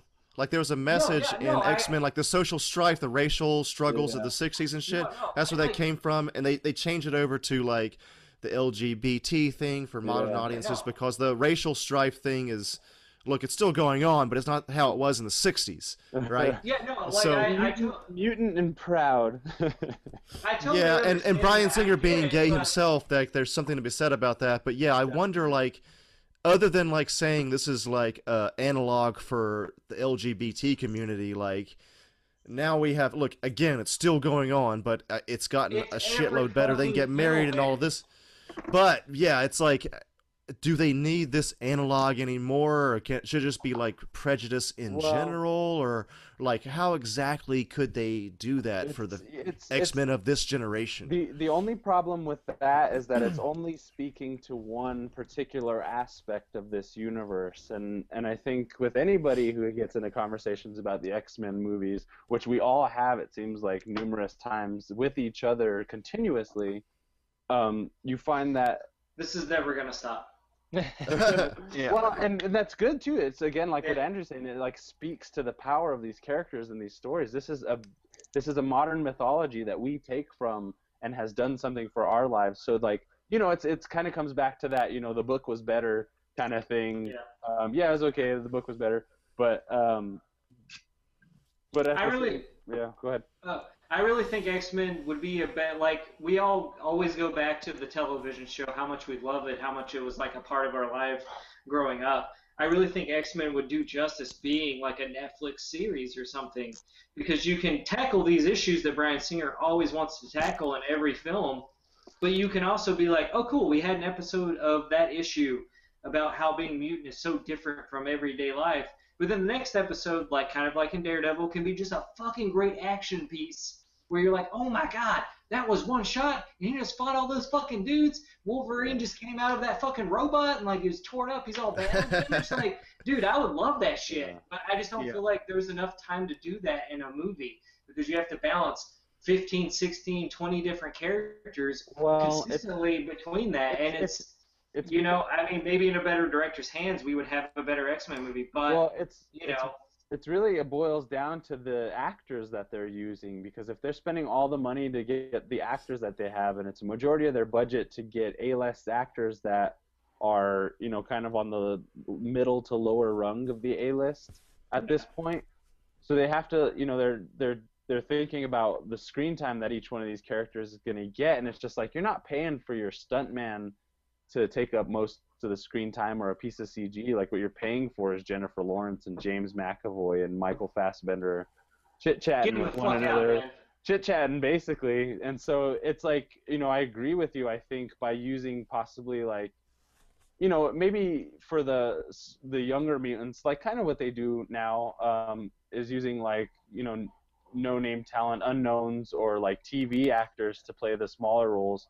I think that part of the strategy has been pretty well done, but um, you know they do focus a lot of time on the Mystique character when she was just as superfluous for a very long time as like you know a Mojo character was. You got them you got those characters in the side stories and stuff, but the the more pivotal stories, you know, we really haven't gotten the development of man possibly with Apocalypse, but we really haven't seen the development from when Professor X and Magneto were friends to to where they're where they're stark enemies. You know, you we've gotten we've gotten well, I guess I can't say that because in first class you get that or whatever, but you haven't really seen them battle it out in the streets of New York. You know.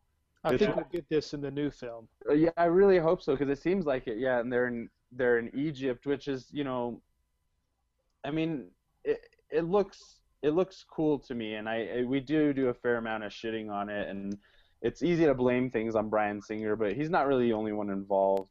Um, I think it's like it's just this this topic that comes up. It's like a touchy subject for us, obviously, to talk about the X Men, and it's really hard when when these big movies are are extended out to the or made for like the broad audience when you know that's i mean that's it, it speaks to just like like the comics haven't gone anywhere you know we always have those and uh and hopefully one day we'll get that that big giant battle scene with the sentinels and wolverine in the cool costume and cyclops and is communicating orders and shit like that and jean grey Yeah. you know it seems It's like been and that's They need an Avengers moment.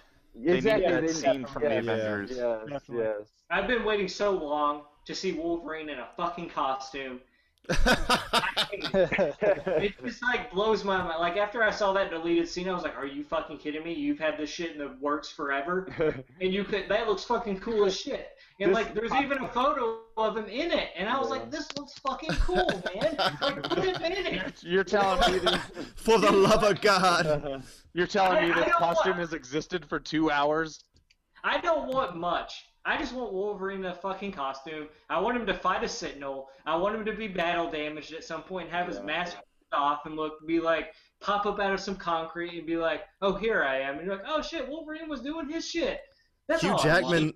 Hugh Jackman suggested that Tom Hardy be the next Wolverine, and I, was like, that would be a damn. Oh. How the Steph- fuck have I not thought of this? Yeah. He's short, Well, he's here- burly as hell, and he can fight like a motherfucker, like we all know. My only complaint is his lips are too pretty. He has like the most That is gorgeous true. lips. Like, I like, It just like I, I, well, I'm hey, trying to do illustrations gorgeous lips, around gorgeous it, and I'm lips. like, oh my not, I've always wanted to kiss Wolverine. He's my Yeah. hero, right? I, I, I need someone with a thin, up, thin But, upper lip uh, like a, a, a bottom lip that's a little bigger. That's You your. know, I don't know. I think I I, mean, actually. I, are you kidding me? If Tom Hardy was like, I'm gonna be Wolverine, I'd be like, Are you I've- fucking kidding me? This I've- is the best I've- day of my life. I, I've, I've, yeah, I just I've think definitely so- thought of that. Someone else can play Wolverine. I'm not. Well, Me and Matt- Stefan had a conversation about. I think Joel Edgerton would be a good one, and then Stefan Yeah. said, I I said Luke Evans. Um, I looked who he was. I looked up who he was uh, actually after I Yeah, well, listened to there's that. we were. I was watching the trailer for a movie called High Dive with um. High Rise, Fucking, High Rise. Fucking High Oh, Rise. Sorry, sorry, High Rise with the fucking Loki in it. Um, Tom Hiddleston. and L- Luke Evans is in, and I haven't actually seen him in too many things, but he has like a mustache and like mutton chops and shit, and it's like it's got this weird sense of style. But there's like a moment in it, like you glance at him, like he'd be a fucking Yeah. great Wolverine. Yeah, But, he like um, looks at the camera in this kind of like evil kind of way at this point in the trailer, and I I, I feel like that's the moment Stefan saw, and I was like, oh shit! Yeah. When Stefan said that, that's Yeah. the immediate image. I was like, But my god, if you put him in a fucking Wolverine costume, that's fucking Wolverine. for me, that's exciting. I mean, just the idea. Like, I love Hugh Jackman. I think his Wolverine's been great, but I'm Yeah. not at all against change. I think No. like Mhm. try something out. You know, especially now that you have a new crop of younger mutants who are Jean, Cyclops, Storm, uh, uh, but whoever else, Wolverine shows up in this one. Uh, he does, he does, but those actors are still young, you know, and depending on what happens with the X Men franchise, it's going to continue on. And and and as long as he sticks to that commit or sticks to what he says about not being Wolverine, which I think actually, um, I forget what executive, who the big executive at Fox is, but they were just like, he's always going to be Wolverine. I don't know what people are thinking. No, he's got one left. He's doing Said, uh, Wolverine That- three. That's what he says. I, I, I, I, I don't have the article on hand, but one of the producers of the X Men films, I forget who, was Uh, basically is it Avi Arad? yeah, uh, yeah, it might have been Avi Arad. Um, being, you know, just like, you know, why would he? Why would he not be Wolverine? And I don't know. It'll be interesting to see what happens in at least the next five years with these films, and especially after the next Wolverine. Well, you guys have heard Um, about the X Men TV series, right? There's like two in the works from Fox. That young adult FX. thing. Yeah. Yeah. Yeah, it's like one's based off uh, Prometheus is the main character, and the one from FX, and then the Fox one is centered around the Hellfire Club in like the Right. '60s. Right. Which It is seems weird like- because I wonder if like the new generation of kids is all like, oh, the X Men, they're always in a period piece, right?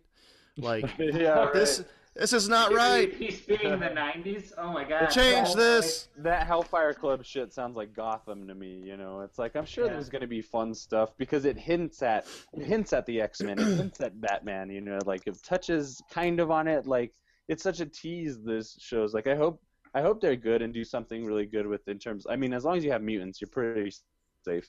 Um, The the rumor mill has been going pretty strong lately. Now that Marvel has taken the Inhumans off of their slate, Yeah. and they're they're wondering if they're going to do a similar thing that Sony did, where Fox will give them the X Men, and they might even do Avengers versus the X Men. They'll do that line, dude. and that would be fucking huge. But like, who knows what's going to happen with all that? This is years down the road, but Well, we're, we're talking like after Phase Four and shit, probably. Like, it just- who it- knows what? And that stuff, I actually feel is like less likely since reason they got Spider-Man back because Sony was in dire straits yeah. and needed the money. Uh, but like, even though like, yeah, we have a lot of problem with the X-Men films, they're still doing really well for them. Deadpool doing really well. Mm. Like Uh, the only thing, yeah. the only thing that hasn't done well for them have been Fantastic Four. Uh, but it's like they're doing a lot better than Sony has.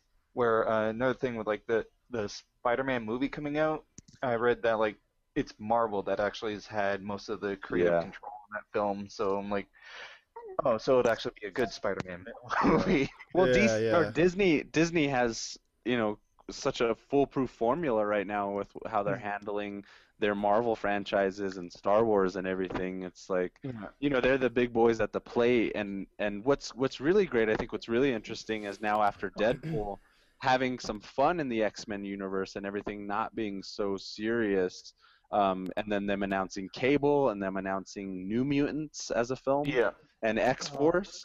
Yeah. Give, give me all of that, please. Yeah, you know, Yeah, and, like, especially in that R-rated universe, whatever the It fuck they have. tickle. It's all, Yeah. it's all, it's all the, and those are very closely tied to the core top tier mutants that we know. You know, whether or mm-hmm. not we get what we get from them is satisfying or not, we're still having like kind of like all the co- all the cool mutants can kind of come through the back door now, Yeah. figuratively True. speaking. And I'm sure all the Fox execs were like, "Are you kidding me? We've been sleeping on Deadpool this long." Right. Yeah. Shit's Like- shit's happening now. It's Well, not no, whether it's like, not it's gonna be. That's what I'm saying. R. It's like you have an entire like catalog of characters that you can play around with. Stop making up new ones. There are already mm-hmm. ones that exist, especially Or in the stop X-Men using universe. Wolverine every single time. Like, Yeah, I, look, I love, I love He's a crutch at this but point. like, but like, yeah, we. Can, I think at this point we we've had enough of Wolverine. We can let him kind of go on his, and do his own thing.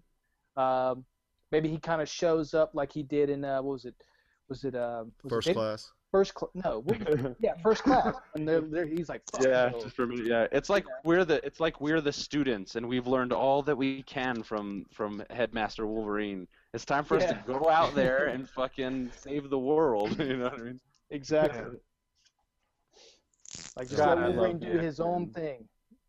What would you guys? I know this is a really standard question, but what would you say your favorite X Men is? Do you have one? X Men character. Yeah. Okay. Uh, I'm gonna go ahead and go. Uh, I'm just gonna have to say Wolverine. And I know Yeah. it's like a lot of people's favorites, but Yeah. there's one comic. Shut up, Stephen. I was gonna say. Uh, there's one comic I got early, like in my younger before, like when I would just like trade, like kind of draw stuff from comics. And there's a comic where Wolverine fights a werewolf, which kind of took my like love of comics and my love of horror and kind of combined it into one. Yeah. And that comic has always stuck with me. And then I like read other stuff where he's like in Vietnam and stuff like that. And for me, he's just a character that's always stuck with me. I know a lot of people don't like him and he's like overdone, but he's just like a solid for me. Like if I pick up an X Men comic, I always like to see Wolverine. Like in the new X Men Apocalypse trailer, I was so like the part of me that didn't want Wolverine to be in this when those claws popped at the end of that trailer. I was like, oh fuck yeah! You know, like, so excited for it. But I was like, no, no, you're better than this. Don't. But it always comes back. I really like his character. I think he has a lot of depth. I think, you know, some of the side stories, like the the one-off, like kind of werewolf story, then like the Vietnam story, and then kind of like Old Man Logan stuff. Like I really enjoy these kind of one-shots with Wolverine, and even when we were talking about earlier, the one where he has to go in and kill this kid, does he like? I feel like there's a lot of depth to him, and he's just kind of put into this category of like he's just a killer, but is he more than that? I, I don't know. I just feel like there's a lot of depth to him, and when someone writes him really well, he can be a really great character. And- But I also feel like he is the go-to character for most people, and I kind of like I hate to say that that's like my favorite character. Like I want to be like, oh, Banshee's my favorite character, and I'm like, oh, stuff with Banshee. I don't give a shit about Banshee. You know, like he's cool. Yeah. from no, Ireland. that's perfectly perfectly valid. But Yeah, I'm just um, going to say it. Um, that's my pick, man. Yeah, actually, he's probably mine as well because, like, much like you guys, I grew up with the Fox X Men cartoon, and the first real comic that I got into was my grandparents got me the Essential Wolverine Volume One, which was his first standalone comics, like the first 20 or 30 issues. So just I would read that thing over and over again. It's about him in Madripoor and his times in there, and like that was stuff that they never touched upon in you know the cartoons even, and him dealing it- with stuff going there. Is that the Marc Silvestri ones where he's like uh he like runs into the the Wolverine like robot with the little girl? Uh, I think that might have been like the later Yeah. ones that I remember reading like volume two and three yeah. that you had, but like the early ones, you know, about him being Patch and then like Oh, yeah, yeah, okay, that bar. Yeah, and stuff yeah. like that. And like there's also like a great moment too where uh, halfway through the series he's like jumping out of an airplane, he's like finally putting on his actual costume. Everyone else is like, "Oh, thank God you're finally putting that on." They're like, "Wait, what? Like you knew I was Wolverine the whole time?" It's like, "Yes." No one thought Patch was a good costume, but we didn't want to tell you because you would have fucking killed us. and that's one thing I loved about Wolverine, man, is that he and it, yeah, he's he's my favorite too. Like he's he's gone to Madripoor and like he's been like a, a ninja. He's been a samurai. He's been like he's been a, a, a he's been Patch, which is like a little a gangster. You know, he's mm-hmm. he's been in the all the different wars, World War II, Vietnam. Like he's like he's kind of like a he's almost like a jack of all trades. You know, even though he's basically sort of the same character, he just fucking runs around, drinks beer, and is always dating beautiful women. But you know, he's he's just a fucking badass. Yeah. Stefan, Um, my heart says Professor X and my dick says Gambit. wow, wow, you want to fuck Gambit, huh? well, Oh. I understand, bro. is, uh, Sex, Sexpedition Part Two. It's that, it's that accent. I get it. I meant more personality-wise, like, uh, but whatever. In Yeah, elementary Gam- No, Gambit's a close second. You know, like Gambit is like rock and roll. You know what I mean? Yeah. Like Gambit is fucking like the suave, never has anything. Like he's so slick. You know, this thief in the night, and he's going after the hottest piece in the entire run of the comics. You know, and there's some hot chicks in here, but I think Rogue takes the cake. Uh, Southern Belle in that realm, but uh, you know, it's like I think for me, like the whole idea behind what the X-Men are started with Professor X, and um, I recently started went back and started reading like from X-Men number one uh, and into the Uncanny comics, you know, getting collections and and whatever. Um, but just you know, like Professor X having to calculate all these moves, and they really put emphasis on this in the in the early Uncanny comics. He just having to like move his pieces like chess, you know, and that comes up a lot with him and Magneto That's Um, awesome. you know and it's just like it's and and if you think about it like all these characters are they all have their purpose. You know wolverine is the rook cyclops is the knight jean grey is the queen storm is the fucking bishop maybe i don't know whatever. But you know it's like he has these game pieces and all he can't control a single one of them but he knows where their strengths are and that's how he get, unites the team. Um, and then in terms of gambit you know what i mean? He's just that wild card. He's almost the opposite of what Professor X is. You know, he never really relied on his powers. They were just part of something that, you know, he hid them a lot too. He had to be like sleight of hand. He had to be uh, deceptive, um, and, and he's like he's a great anti-hero. And I think yeah, like I mean, Wolverine is always, you know, he's he what embodies the X Men for a lot of people.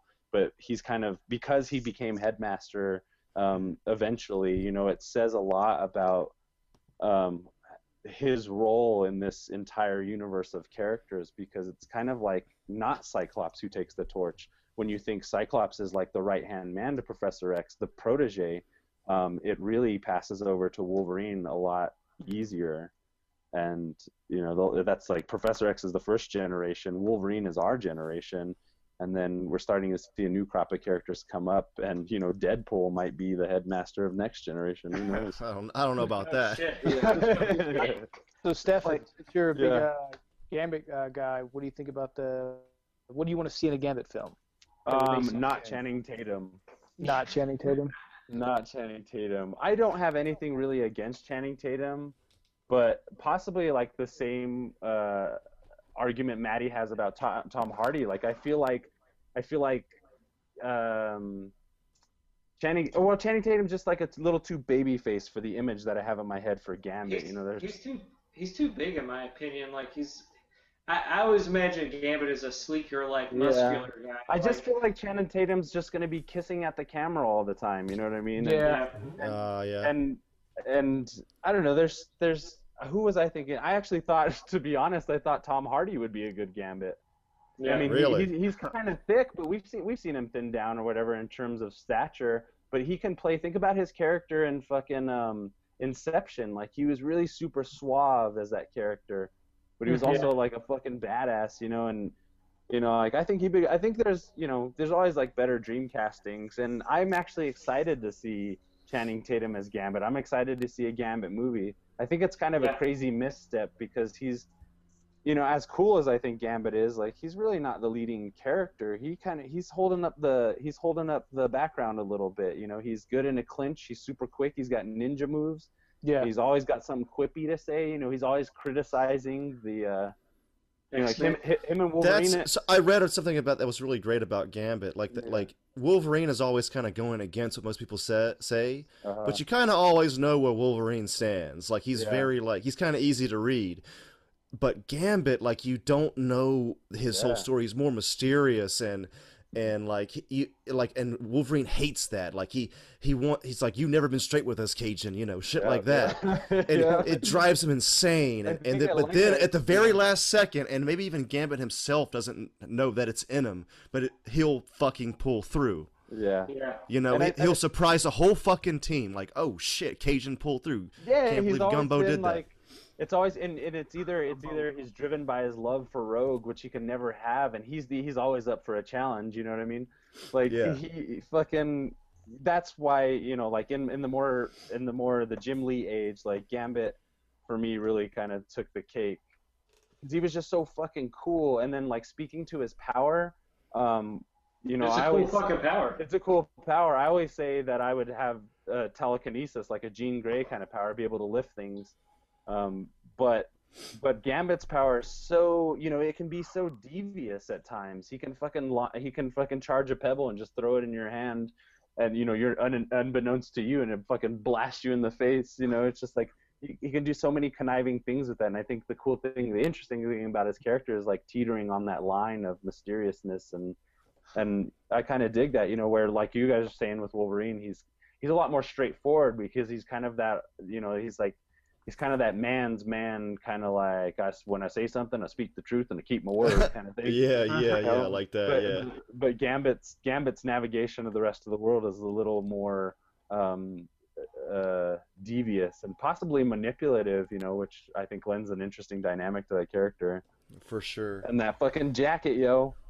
Yeah. His design is fucking awesome. Yeah, I think my favorite awesome. characters, it's kind of a toss up between Cyclops and Nightcrawler. Again, like I said before, I yeah. like Ooh, I like. Nightcrawler because I've always been attracted towards like tele- teleportation. Maybe it's the desire to travel in me or something like that. But like, if I could like teleport to China and have some noodles for lunch, and then you know teleport uh, to fucking France and have some, I don't know, some soup or some shit for dinner. And be at home the next second. Like I always loved that, and I'm sure the Flash could do that and all that too. But there's something about just popping in and out with like basically no effort.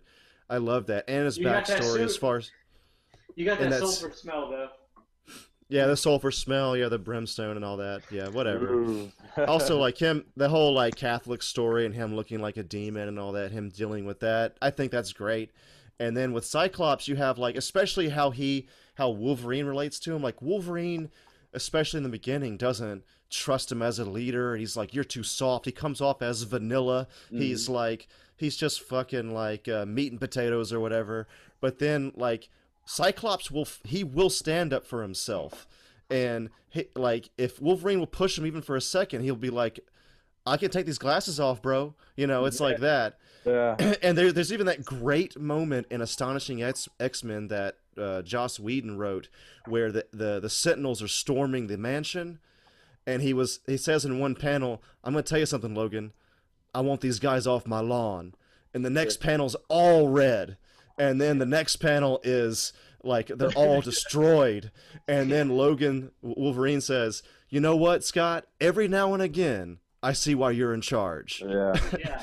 And it's just like, fuck, that is the shit right there. That's that And then one- you got like Cyclops, and again, look, I haven't read it. I'm going to read it soon, but like this whole Cyclops was right movement with from the Avengers versus X Men. Like uh, Cyclops inhabits this space in between uh, Professor X and Magneto, where he he's somewhere in between those extremes, nice. and he's he's found this kind of like his his own way of handling, you know, like what you said, Stefan, navigating this universe Yeah. and I think I I like that. He, like again, he comes off as soft, but he's not, bro. You know, I, I like that. I like that. Like, he, don't he's- mistake my kindness for weakness, type of thing. He's he's truly unsung in the newer films, and um, you know, and it's like it's he kind of has inhabited that like Superman role that we're getting in the DCU films. You know, it's just Kind like, of vanilla. yeah, kind of vanilla, but he's like we're we're perceiving that as being like a villain character right now. Um, Yeah. You know, and, and if you think about like when we first saw Cyclops and that dynamic between um, Wolverine and even Professor X, the way that tho- that kind of trinity of relationship worked out was there was a balance there, and and and now like the balance is not really you know the ba- it's not even a balance anymore. Like you know the way that wolverine has inherited some of that leadership cyclops has inherited as magneto and it's the same story. They're they're friends you know that have gone through these waves of opposition and you know underlying that is the shape that the x-men universe takes so i mean it's actually Right. like throughout this conversation just thinking about that it, it's it's it's really really quite interesting the way that their story has played out if you think about the Earth X comics and and you know how that alternate kind of reality and Cyclops become you know being um, kind of a more pathetic character after the fact. Uh, I mean, it speaks a lot to uh, what we think. I mean, I guess we don't really think of what the future is going to hold with these characters until it happens. And it seems like with the films, it kind of is, is dragging far behind. It's only stuck on a few of the base ideas. Yeah, like we we said in our chat earlier, like uh, James Marsden pretty much had the general vibe of what I he should have liked him. been. Yeah, and and of course Wolverine, like even though the stature is wrong, his height, he pretty much captures who he's supposed to be. But um, as far as Cyclops, yeah, extremely underdeveloped and like like I'm re, you know going back to these old comics I've been doing lately, like Cyclops is really like trying to do the team building thing. Like he'll even like kind of fuck with Wolverine here and there, uh, just to see if he can get him in the right mindset for the teamwork he's he needs to be doing, you know. And they're they're just not hitting on that at all, and I don't know. just What it about- could be better. What about you, Joey? I was saying basically it was Wolverine. Oh, right, right, right. Yeah. Did we all go? Yeah. James, did you go? Oh, James is. Wolverine. What yeah. about Yeah. what about villains? Oh, that's a tough one, man. That's a tough yeah, one. are we stretching on Yeah. too long? Uh, This. Uh, you can do that one, Stefan. Let me think for a second. A lot of people say Magneto is the most uh what do you call it? Um his position is very easily under, understood. Like Yeah. you can Yeah. see you can see what the way why he is, and a lot of villains don't have that. It's like Professor X and Magneto, or the Martin Luther King and Malcolm X. Um, Yeah. Mhm. uh, you know, from when the time when they came out. So you had the sort of peace side, and you had sort of the uh, any means necessary side. Yeah. Mm-hmm. Yeah, I really love Omega Red. Yeah. I agree Yeah, with he is good that, too. That'd be cool if he played into like the Deadpool universe or the X Force universe somehow. Because he was, I remember Pretty- seeing him in the cartoons and stuff, and like getting wind of that design was just really cool. The tendrils and everything. Yeah. Yeah. I I- first I knew about like him I from uh, the video game. Yeah. Yeah. X I X feel Men. like I have. I feel like I have favorite villains. I don't know if I like can like talk about why I like them, but like like Sabretooth is up there. Uh, Scarlet Witch, uh, with uh, that run where she, uh, God, Joey probably knows. Um, House of M. the whole run, yeah, House of M was so fucking good, man. And uh, I just like to put her up there with like some of the most powerful. Was very like you think you know who the most powerful mutants are, and then someone writes like House of M, and you're like, oh shit, I was wrong. It's not a, it's not Magneto and Apocalypse. It's actually like Scarlet Witch. She's fucking crazy if she needs. I thought to it was be. supposed to be uh, Phoenix or Dark Phoenix. Isn't uh, she the I most think powerful Scarlet, or no? I, I think Scarlet Witch is probably the most powerful villain. They kind of they did they really House played up they really played her powers up in uh, House of M. Um, cause she like outblinked existence for a while or something like that. rid of, Yeah. she got rid of so many mutants, you know. Hey, and, That's uh, awesome. And you know, you know who uh, woke up from it? Oh yeah, just Wolverine. Wolverine. Fucking Wolverine. Yeah, I mean he's, he's the mainstay. That's like a conversation that we all need to have desperately is the death of Wolverine. But Oh my god, dude! but it's like you know. You're gonna kill Maddie. What a shitty comic! I'll just say it out Right. What a shitty comic. right i understand. But in terms of in terms of what we have still in like the movies and the movie wolverine what we are potentially going to see with the third movie um, is is you know a handling of that character on some kind of like exit you know? Is it going to be like like what can they do i hope they don't try and kill him off in the next movie or anything like that because it always seems No, like he's he's doing Wolverine three. That's that's already like about Yeah. to be filming probably. no that's what i mean that's what i mean the the wolverine movie Oh yeah, but, yeah, I, yeah. but I feel like, um, you know, it's like to me, Wolverine was always the mainstay, and for them to kill him off the way they did was kind of like a slap in the face of that character. But um, s- speaking more so to like the longevity of it, like you know, as soon as they killed Wolverine off, Old Man Logan took the stage. So it's like we're they're allowing these characters to age for our generation. So we're getting these different stories with these different type of characters, which I think is really cool because X-Men has always allowed for that kind of thing, the the lineage, the legacy of characters where, you know, like DC kind of hangs on to Superman, reinvents them every time to fit them into the contemporary framework. Yeah. It, it'll Yeah, be exactly. interesting to see what happens with uh, Wolverine 3 because I've heard the rumors are it's going to be based on Old Man Logan, which is I, like I don't even know how you're going to like Uh, he's not even that that old, film. you know? Like yeah. Well, it's like how do you even start that film? It's like oh when we last left him, he just left Japan. he just got old. So now it's like a future world where he killed the X Men and all the heroes are dead except for like Hawkeye and him, and now he has to go fight Red Skull and the Hulk incestuous family. It- like what? Like how do you even start that writing that script? Yeah. Like I don't. e- If someone was like, Again, "Maddie, write the script," I'd be like, the- "Fuck you."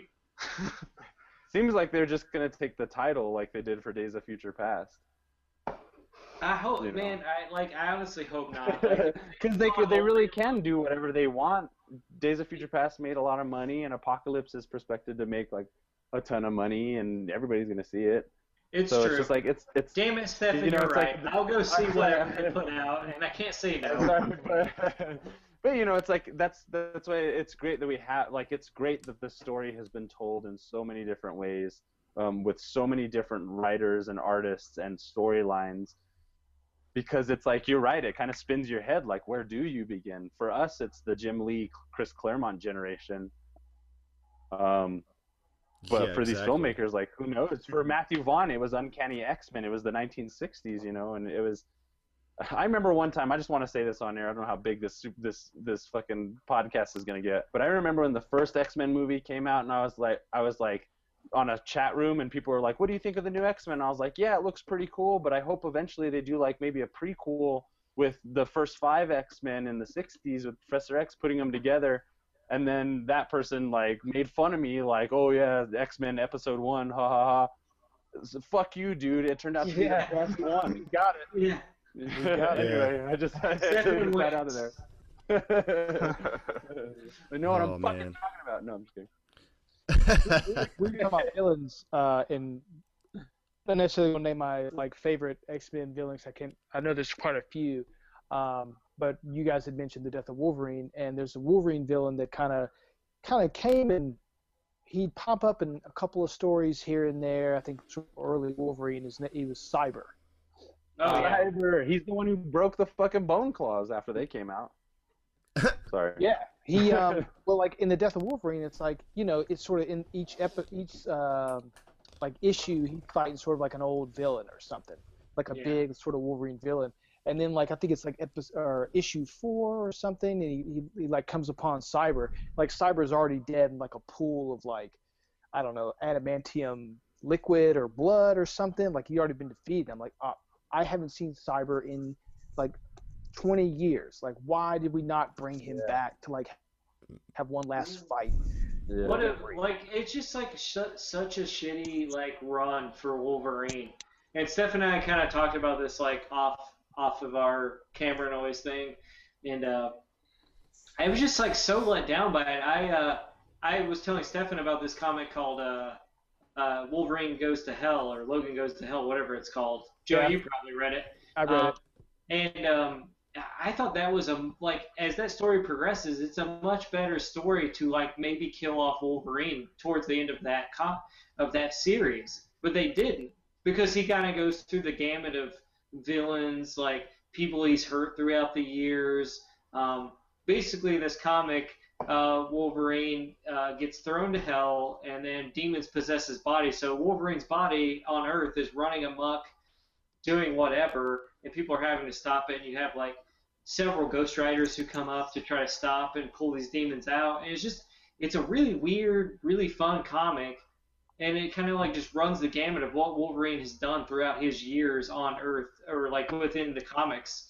And I, like reading Death of Wolverine, I was like, oh, Wolverine Goes to Hell is actually a lot cooler and a cooler way to maybe kill off Wolverine. Like if he just like at the end of that comic was like, you know what, I don't need to be on Earth, and just decided that Wolverine didn't need to to exist anymore, or something. But to just like pour him in antiman- adamantium and just be like, oh, okay, Wolverine's dead. It's like, what? The, are you fucking kidding me? This is fucking Wolverine. And then You like, got You got Once it was Westboro Baptist Church out there being like X Men hates God. once it was over, I was like, he'll get out of that shit. It's fucking Wolverine, you know. Um, so I'm just kind of waiting for that comic where he's just like, eh, I'm tired of being encased in adamantium, and just like bursts out of it, and I'm like, yeah, there you go. That's the Wolverine I know. We So- found a way to uh, to melt adamantium. Yeah, right. Like it's just like such a shitty like. That oh, was an we- X two. Dude, I, ugh. You got to keep it in its liquid state. Oh, dude. Let's give a hand for Kelly Hu though. She was a great Lady Deathstrike. Dude, no, she was. I that fight scene. yeah, I actually, loved. yeah, you're No right about lines that. at all, and then I- just a I- fight I- scene. Yeah. Sure. Maddie is gonna go on the record and say X Men Two, one of his favorite X Men films. Just gonna Yeah, say. it's good. My favorite part is that the Magneto holding the X-wing in the sky. That shit was like seeing that, like what the fuck? I'm fucking Yeah. on a plane. Yeah, exactly. I think my favorite villain's probably Apocalypse, so I'm really looking forward to this movie. But Yeah. um, if it'll be as good as like that cartoon representation, that guy, man, that guy's voice and that, God, and that cartoon was so good. You know what I'd I'd like to see at some point somehow is the on screen is like the relationship between Mister Sinister and Cyclops. No, dude. Oh yeah. Mr. You know? Sinister would be a great fucking villain, man. It's one of Oh, those really cool stories, you know, because they play in like the Savage Land, and Sauron kind of comes into play there, and it's just like, Yeah, yeah, yeah. you know, it really it does kind of put Cyclops on the forefront, but I doubt we're anywhere near a story like that being told. And And that's the thing that I, I'm kind of books. excited because because the kid that is playing uh, Cyclops now, he was like in Joe, he was in Mud, um, and I think both those films he was like super solid in. So I think he'll be a really great young Cyclops. So hopefully, we'll maybe in this film maybe get him moving more to the forefront.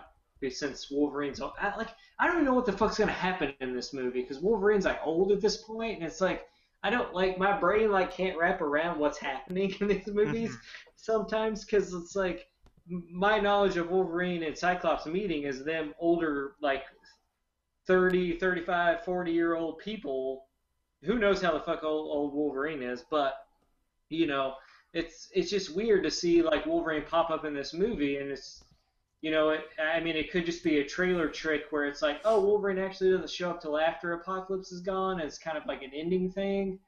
You know, I guess I'll just have to spend my twenty dollars and go see this fucking movie, and I'll get my fucking money just like everyone else. For Come to the sure. world. Maddie's gonna be back there like, nope, nope, oh, dumb. I'm gonna try to go see. I'm gonna go see stupid. an early showing and just like record my reactions. I'm, I'm, you know, the more we, the more, Totally wrong. The more we talk about it, like a new X Men movie is coming out, and it's like it's stirring up all these emotions. So I think you know that uh, when this movie comes out, like who knows what it's going to be? It seems to be like playing towards a lot of different types of fan service for fans. It's like it's playing towards the fans of the movies who've just only seen the movies, and it's starting to deal with more of the comic book audience. Um, so I I've said I'll talk a lot of shit on Bryan Singer and all these movies, but right now I think um, I'm really excited to see how this unfolds because it is somewhat of an evolution towards that fan service. I want to see Psylocke. I want to see Angel Yeah. become. Is he going to become Archangel or is he? They showed him with already the metal Archangel? wings. So. Yeah. Yeah, and he gets tattoos on his face or whatever, kind of like you know, it's not. I would have still preferred the blue skin and the the red Yeah. tattooing, but yeah. We, you know that's those are where my gripes lie and again it's like it's it's a visual thing i think you know if We yeah, like if you, if you look at Vision, Vision from the Marvel, the Disney one, like that's like exactly the same, and it's Yeah. bright, bright ass colors, and it still Yeah. fucking works. It's like, Yeah. yeah. d- just do that shit, like fucking make him blue, you know? yeah that would have been kick ass man i mean they one of their characters is already blue like why the fuck not I know. That's the other thing. Beast Beast design also is always it's been a bit off. yeah Nightcrawler yeah, too. they, they haven't gotten it right yet hmm Nope. Like you said, I remember. I think you said this when X three came out. Whenever uh, Frasier, what's his name, uh, uh, Yeah. played uh, older Wow. Beast. Yeah. oh right Uh, yeah He was he was actually like a really good pick, but severely underused. And he has the one Yeah. shot one shot in uh, what you call it in uh, Days of Future Past. yeah i thought he was great he was he Kelsey Grammer. You know, he Kelsey- embodied- you, you know, and a lot of that, a lot of where they pull Kelsey Grammer from stems from the cartoon. You know that Yeah. voice, Yeah. that, Yeah. that personality that they were able to. You know, I mean, I'm sure it's in the comics, but not in like you know mo- mainly with the voice and and I think. You know, just it, it it it probably didn't seem like the most perfect matchup until it was on paper, and then and then we see it in X3 and like not bad at all. And he even has some action scenes, you know what I mean? Like who would have guessed that for Kelsey Grammer? I kind of Yeah, you exactly. know, and I and I I'm I'm not you know the the guy who's playing him now, he kind of fits in with you know, he is that Jennifer Lawrence generation of uh what do you call it? Like young adults kind of celebrities right now. Mhm. And uh Nicholas Hoult. Nicholas Hoult, yeah, I like him. Yeah, He's I cool, too. But yeah, something And, about the uh, costume. Max yeah as well. it's almost like I would prefer like a decent mocap to what they're doing right now. Yeah. Yeah, It's- again, his his vibe is good, but yeah, the overall Yeah. execution is just a bit off. Yeah, think of what they're I- I- doing with Caesar, you know, from Dawn of the Planet of the Apes. Like that would not be that bad. Yeah. I, I, I kind of enjoy the way Beast looks because it kind of throws me back to like the old school man. kind of stuff. So I, I enjoy what he's doing, and I like the practical effect of him doing that. I, I that's just me though, because um, I I just really like the practical effect of Beast. Um, I don't know, like I would eh, enjoy seeing like a mocap just to see what they could do with Beast, because I feel like he's kind of limited, like all kind of some of that stuff is in superhero movies. But I really like the way he looks. At no point during watching First Class or Days of Future Past was like Beast is the problem here.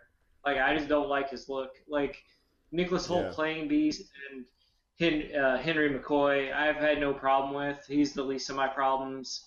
Um, going into the new film, I the focus on Jennifer Lawrence's Mystique kind of has me kind of worried because I don't Yeah. know if I want her to be the main character in this film. Yeah. Um, but yeah, I haven't seen it. It could be great. She could do a great performance. Um, I, I just kind of think like anytime I have a doubt about it, I think back to like Winter's Bone, which was the first time I saw her in anything, Yeah, and I just yeah. go, she's a good actress. I think if you know with the right script and right directing, she could pull off like leading the X Men or whatever into this. Well, it's like it's like when that Quicksilver thing came out and everybody was making fun of it, like, oh, his costume is stupid. He's going to be terrible. Ends up having one of the best scenes in the movie. It's like, okay, maybe it, these costume designs we're getting in these apocalypse trailers, maybe they're not the best thing ever, but doesn't mean that they won't be cool and the movie's going to suck. It just means that the costumes aren't what we want. Right. Mhm. If you think about, if Well- you think about like, I'm sorry, I was They- just gonna say. Go ahead. Oh, they did release that photo of like another cost, the other costumes.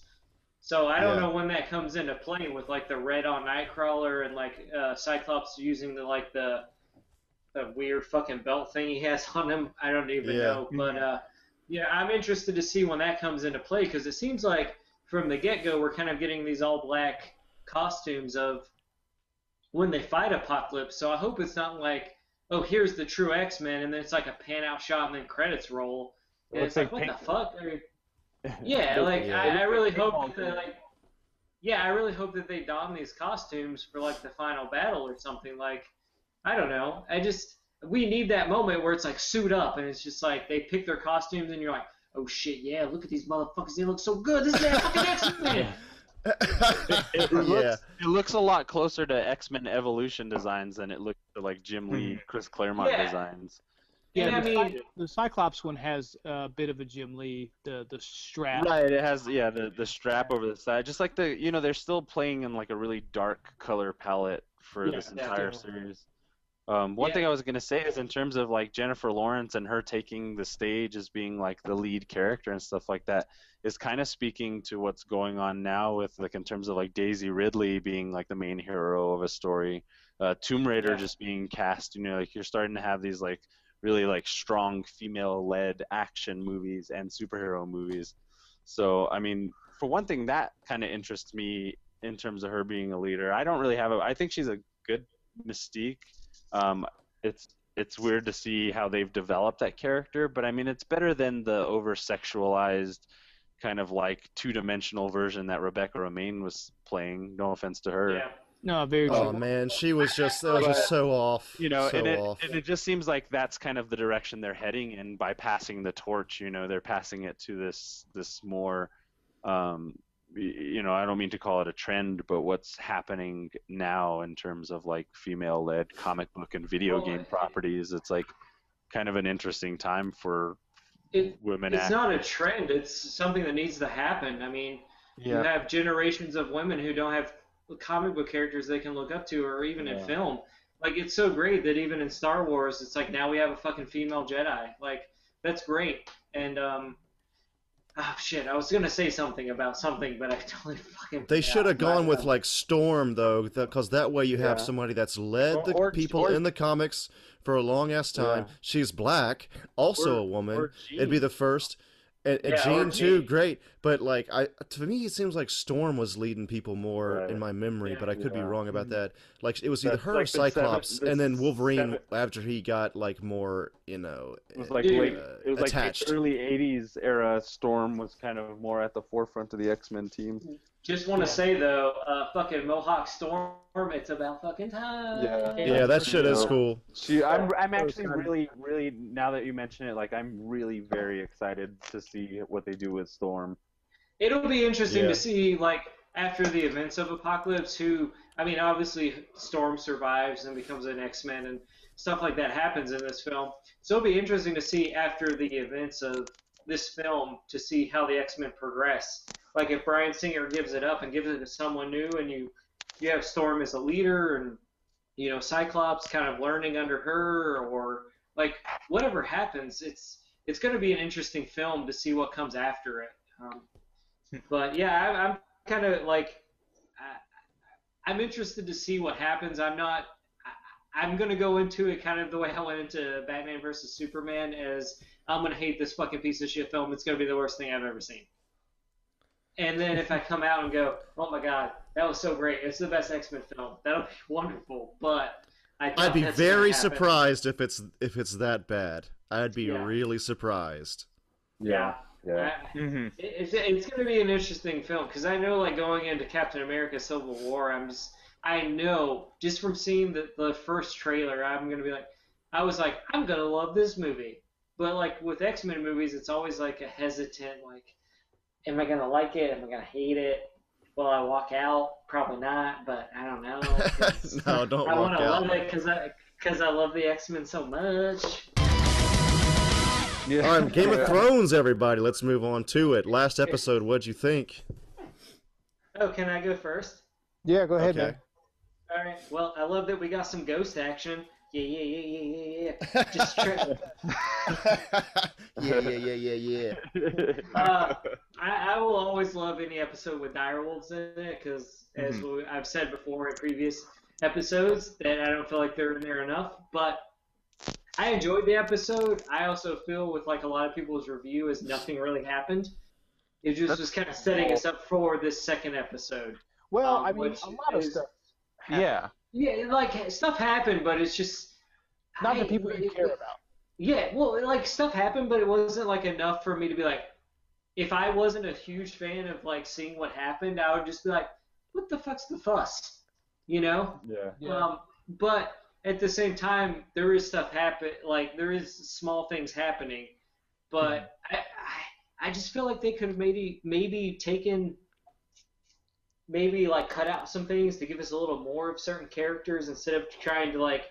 It felt like a rush episode where they're like, okay, we need to hit on this character, this character, this character, and this character, and then we're gonna Yeah, have this really long in- scene scene where Melisandre turns into an old fucking lady, and it's like, The- okay, cool, like you could have done that in a shot, man. Like I didn't need to see old lady breasts.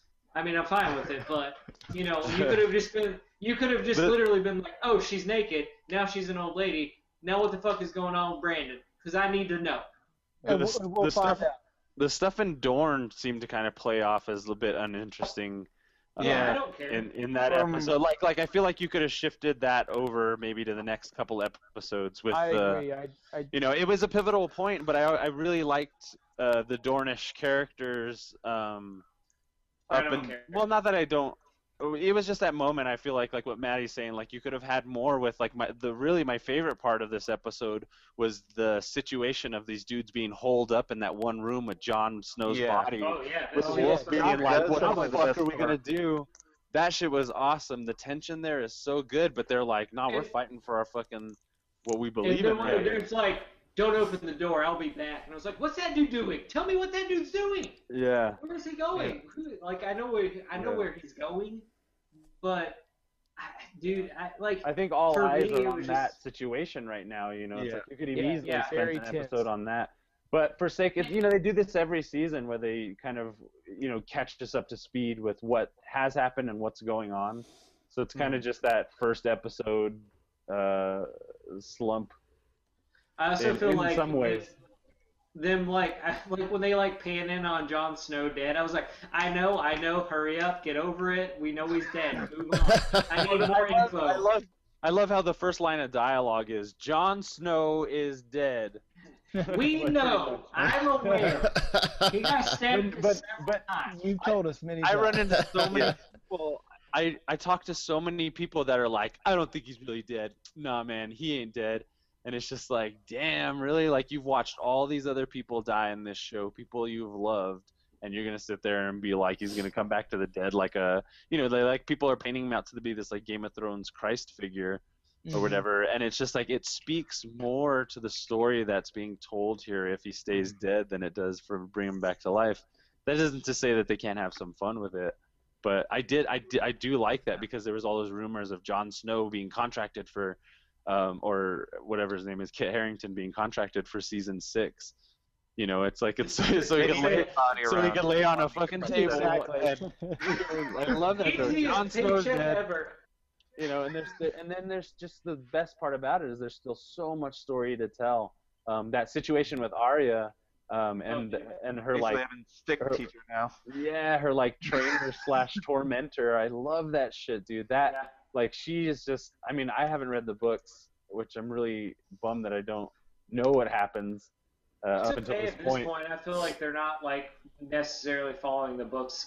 Yeah, no, I mean, Yeah. at, at this at this point, we've reached the the end. right, like, I right. mean, except with for- the, the dragon, right? With her. There's there's maybe a there's maybe a couple of chapters with brand that we haven't seen yet, but like other than that, like yeah, we're basically in new territory.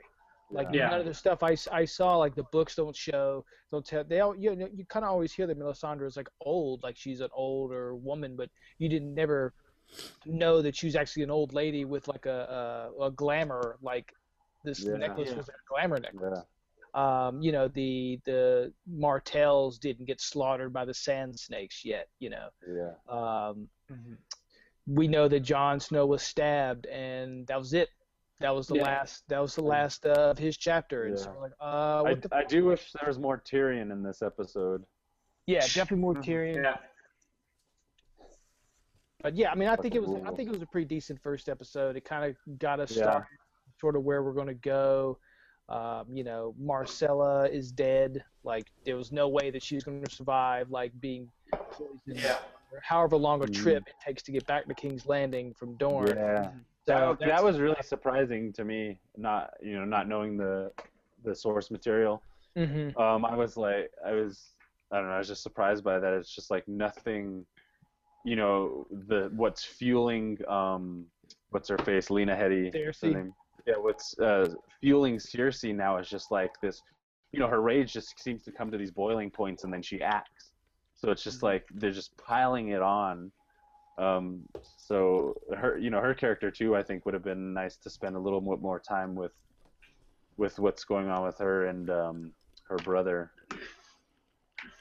Um, Yeah, I felt it was a, like it felt like a lot of setup. Like it was just kind of yeah, the whole episode is just set up, and then also one of the things I felt was kind of weird, and uh, it's just like whenever it was the the reveal of Melisandre being that old, it felt like they stayed on that for so long. Like Yeah. it was like they wanted it. They wanted to be such a big moment, and for me, it, it was like okay, she's old.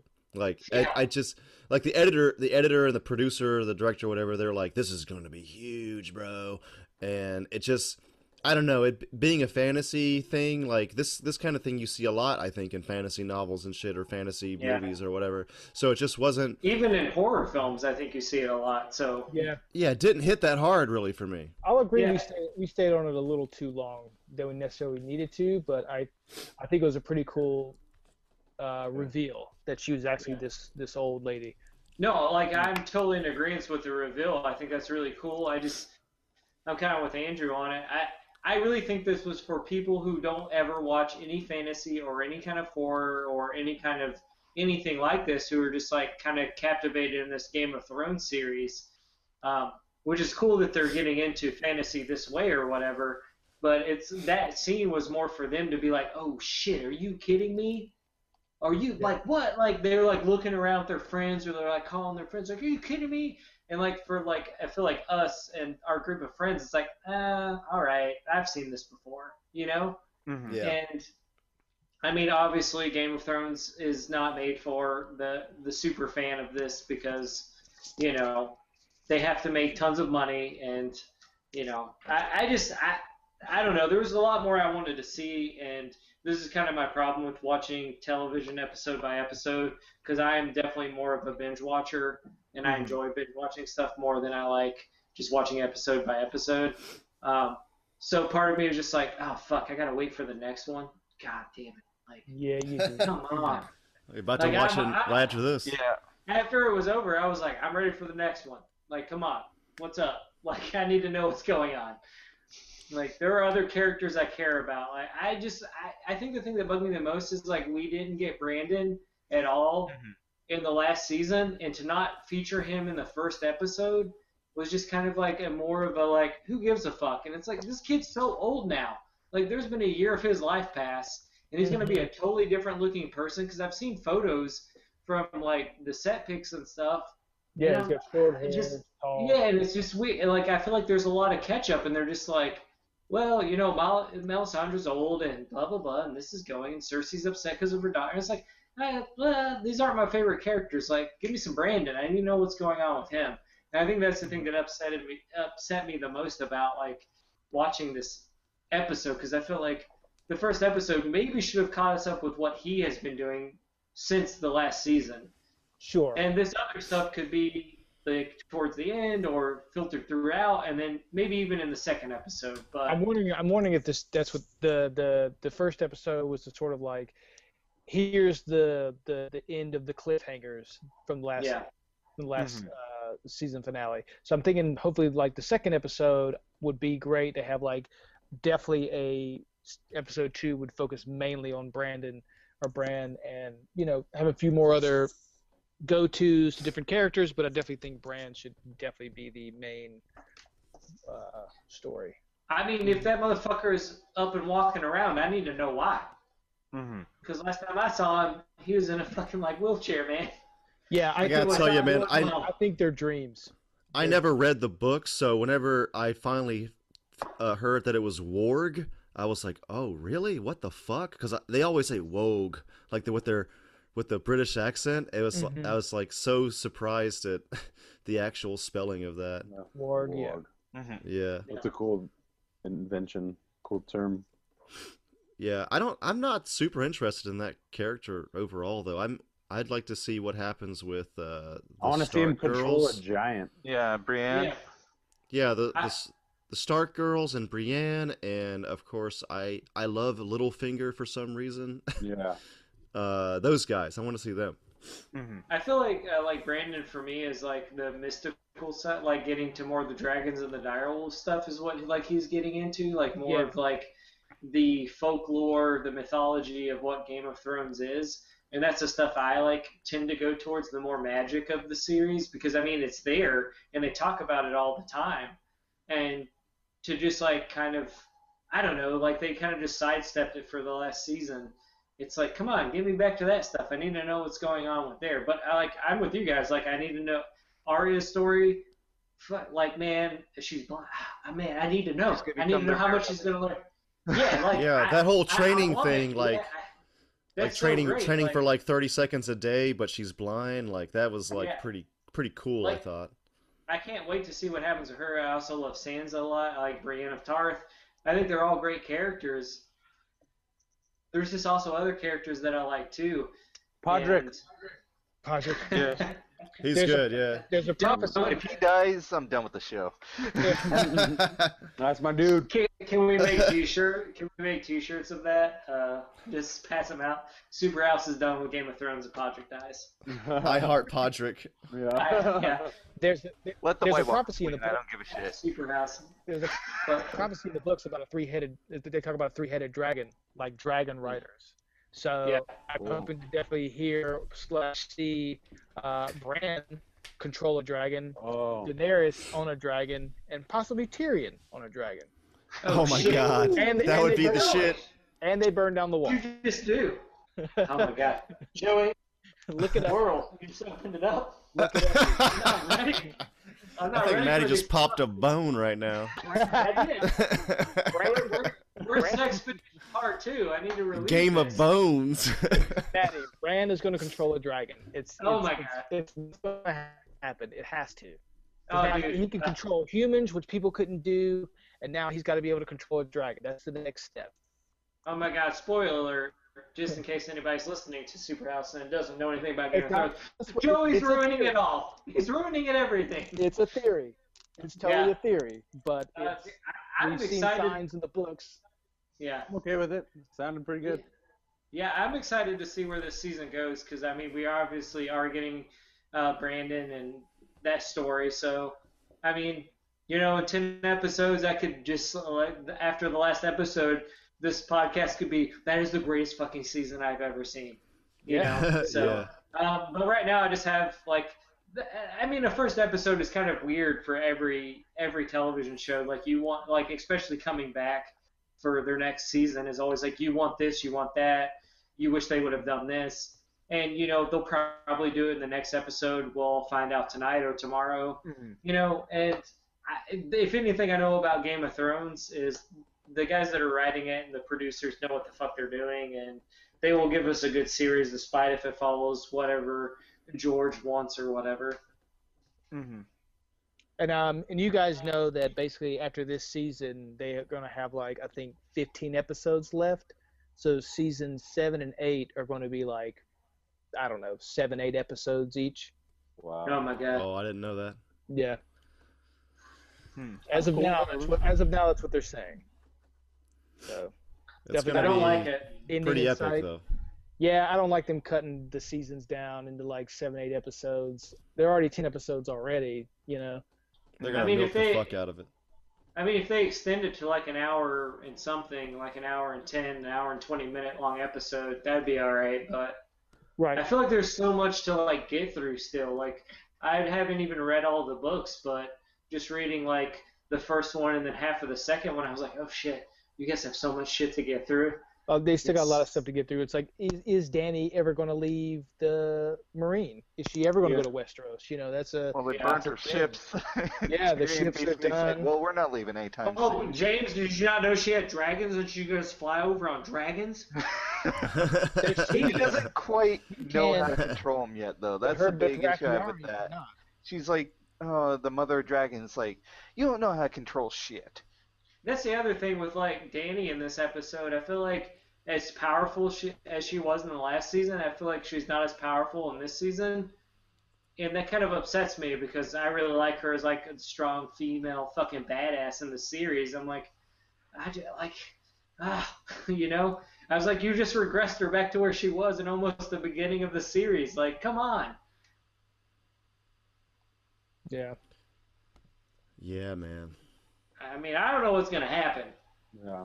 I don't need I mean, Ugh. The show, the show has been just so good up until this point. Um, just You think it's going down? books- No, I'm think just it's saying. going down seven? No, I'm just saying it's like I'm really excited. Like as many like little gripes as I have with the first episode for whatever reason, just because I think I don't know about you guys, but I didn't watch it from the beginning. I binged watched a lot of it, so I was Yeah, able to too. like I was able to satisfy that that the the the need for what happens next or whatever. And so now like this is the first time experiencing Game of Thrones episodically, like week to week. yeah, me too. Um, so that's interesting. Tonight I got invited to a uh, a uh, viewing party at this bar, um, which I have always I've wanted to go to one since I started watching Game of Thrones last year. Really. Um, Oh, But- sorry to interrupt your No, daily life, Stefan. no, I'm just saying. No, I've always wanted to go to one, and I haven't yet. But um, it's exciting now to be in this place where it's just like, oh my God, what is going to happen next? And the only reason we really feel like we're not getting enough from this particular episode, for whatever reason, is because there's so much yet to come. And I think for you guys, you enjoy being fans of the books. It's like uh, it's even that much more exciting because now knowing how small the next two seasons are going to be. Yeah. Um, Yeah. uh, something I was going to say. Um, mm, I'll think about it. Take me a second. Oh man, this is like the most like Game of Thrones in general. This is the like the biggest fantasy thing I've ever gotten into. Like I, Yeah, I liked. Lord of the Rings a pretty good bit. I've never really gotten to Harry Potter, but Game of Thrones, it's like this. This is fantasy. This is my Oh. shit right here. I know what I was going to say. So in the trailers, um, I kind of saw something online. Some people pointed out that there's some shots in the trailer of like some people in armor fighting, and it's old like Targaryen armor. And so I think we're going to see a flashback to basically sum up where Jon Snow comes from. Yeah. So I'm kind of I'm Oh, definitely interested in what that's going to be, how it's going to play out. I think it's called the I forget the name of the tower where Rhaegar runs off with Lyanna Stark, um, and she like has the kid, and that's what starts off the the battle where uh, um, Robert Baratheon becomes the king. Um, so I'm definitely interested in how they're gonna, how it's going to play out. Cool. Is there a theory that he's uh, the half brother of Khaleesi, Daenerys? Yes, basically. Okay. Um, so, Lyanna was betrothed to Robert Baratheon, but she was at a tourney, and uh, Rhaegar won the, tur- the tourney, I believe, and handed her a rose, and she's always into roses. Um, and then they ran off together, um, and they thought that Rhaegar had kidnapped her and took her to this tower, and so the Starks and the Baratheons, like, you know, basically started this war and wanted to get her back. And but it somehow I don't know when how the timeline because apparently somehow she I don't know how long she had been gone or whatnot. Obviously, it had to been somewhere nine months happened, and she had a child, and like I think they killed Rhaegar and like she was dying, and so then they had to found the kid and like all right, we're gonna keep this kid safe and s- secret, um, and so then Ned basically took Jon Snow away, and so yeah, so basically is uh yeah half brother to Daenerys. He is a Targaryen, or Okay. half, Tar- half Targaryen, half Stark. Yeah, I've heard this before. It seems to be pretty pretty popular online. Yeah. Well, that was that was who one- knows what's gonna That would make him the true king. when when uh, DB Weiss and David Benioff went to uh, George R. R. Martin and pitched the show. George R. R. Martin had one question, and that was who is Jon Snow's parents, and they apparently answered it correctly. And that's Really? what, that Wow. really that was one of the things that got them the show. Oh, I love that. R. R. Martin to sign off. Yeah. Holy crap! Dang, that just changed everything. My mind is blown. Change the game. Especially this, knowing, this show is in the right hands. Who am I to judge anything that happens? especially knowing that the the ending in the books is uh, potentially going to be different. Yeah, I mean, he- he- I mean, I know George R. R. Martin has an uh, has an idea of where he wants to go, but he, the way he, the, as long as he's taking, you never know that his mind may change Mm-hmm. from to writing like the last book. Something may change drastically. He's like, oh man, this would make a better ending or what have Mhm. you. And so we will definitely probably get two separate endings. That's that's Oh my of, god, I'm gonna have to read these fucking books now. Jesus, I have to finish actually. You, you'll you'll enjoy it, Maddie. Yeah, I mean, I liked. Uh, I think my biggest beef was with like I heard uh, when I was reading book two, and then I stopped. Uh, Right. a friend of mine had started book four and was just like kind of upset with the fact that book f- like you kind of follow three books of these characters you really enjoy, and the book four is kind of here's all this new cast of characters, and he was like, who the fuck gives a shit, man? I Well, need like know what's well, books four and five were it was written as one book, obviously, but it, it got bigger and bigger, and so he split four and five into two books, and they basically take place at the same time. But of course, book four you have like Cersei and a couple other characters. You're like, ah, I where's Tyrion? Where's Daenerys? You know, where's Yeah. Jon Snow? Like the characters I want to fucking read about. Now, like I could imagine having to wait all this long to get your characters back. But so yeah, so the fourth book is definitely kind of a, a slug. Um, but then the fourth book or fifth book comes back and like your characters are back and it's it stuff's happening. You're like okay, okay, we're back. But yeah, you just got to get got to get through book four. Yeah, that's what I've heard, and that kind of like deterred me from Yeah. the series, and just like my overall like uh, reading habits have been very much like I am really into like singular novels now. I don't necessarily get into like the stuff that goes on and on for like after like three books. I'm like, if you haven't concluded this, I don't know if I care anymore. But mm-hmm. I, I'm sure after Game of Thrones ends, I'll probably be like, fuck, he wrote a different ending. Now I gotta read all this shit. So it'll be like just like sitting down and powering through all that. So I think for you, Maddie, it's definitely would be good to know that like the series slash book series would be done for you to read. Yeah. It, it'll probably be that for me, and I'll probably like have to wait after the series is done, like a year or two after, before I can like dive back into it. But um, I'll read it. I just because I'm just I that's just like my life now is just trying to read as much as I can. So um, I'll definitely have to like I, like I like those characters too much, either in book or in uh, film form. So I have to know what happens either way. There was a couple other just like minor things. I would call them like miscellaneous items. Uh, uh, anybody wanted to comment on uh, the Flash director leaving? Um, looks like there's a bit of trouble going on at DC Warner Brothers. The Seems like they're all jumping ship. the showrunner. The uh, no, the no, uh, the the movie movie. I, I will Oh, just Flash say movie this. director. Yeah. I Uh, think not. Go I, ahead. I would just say uh, not choosing James James Wan to do.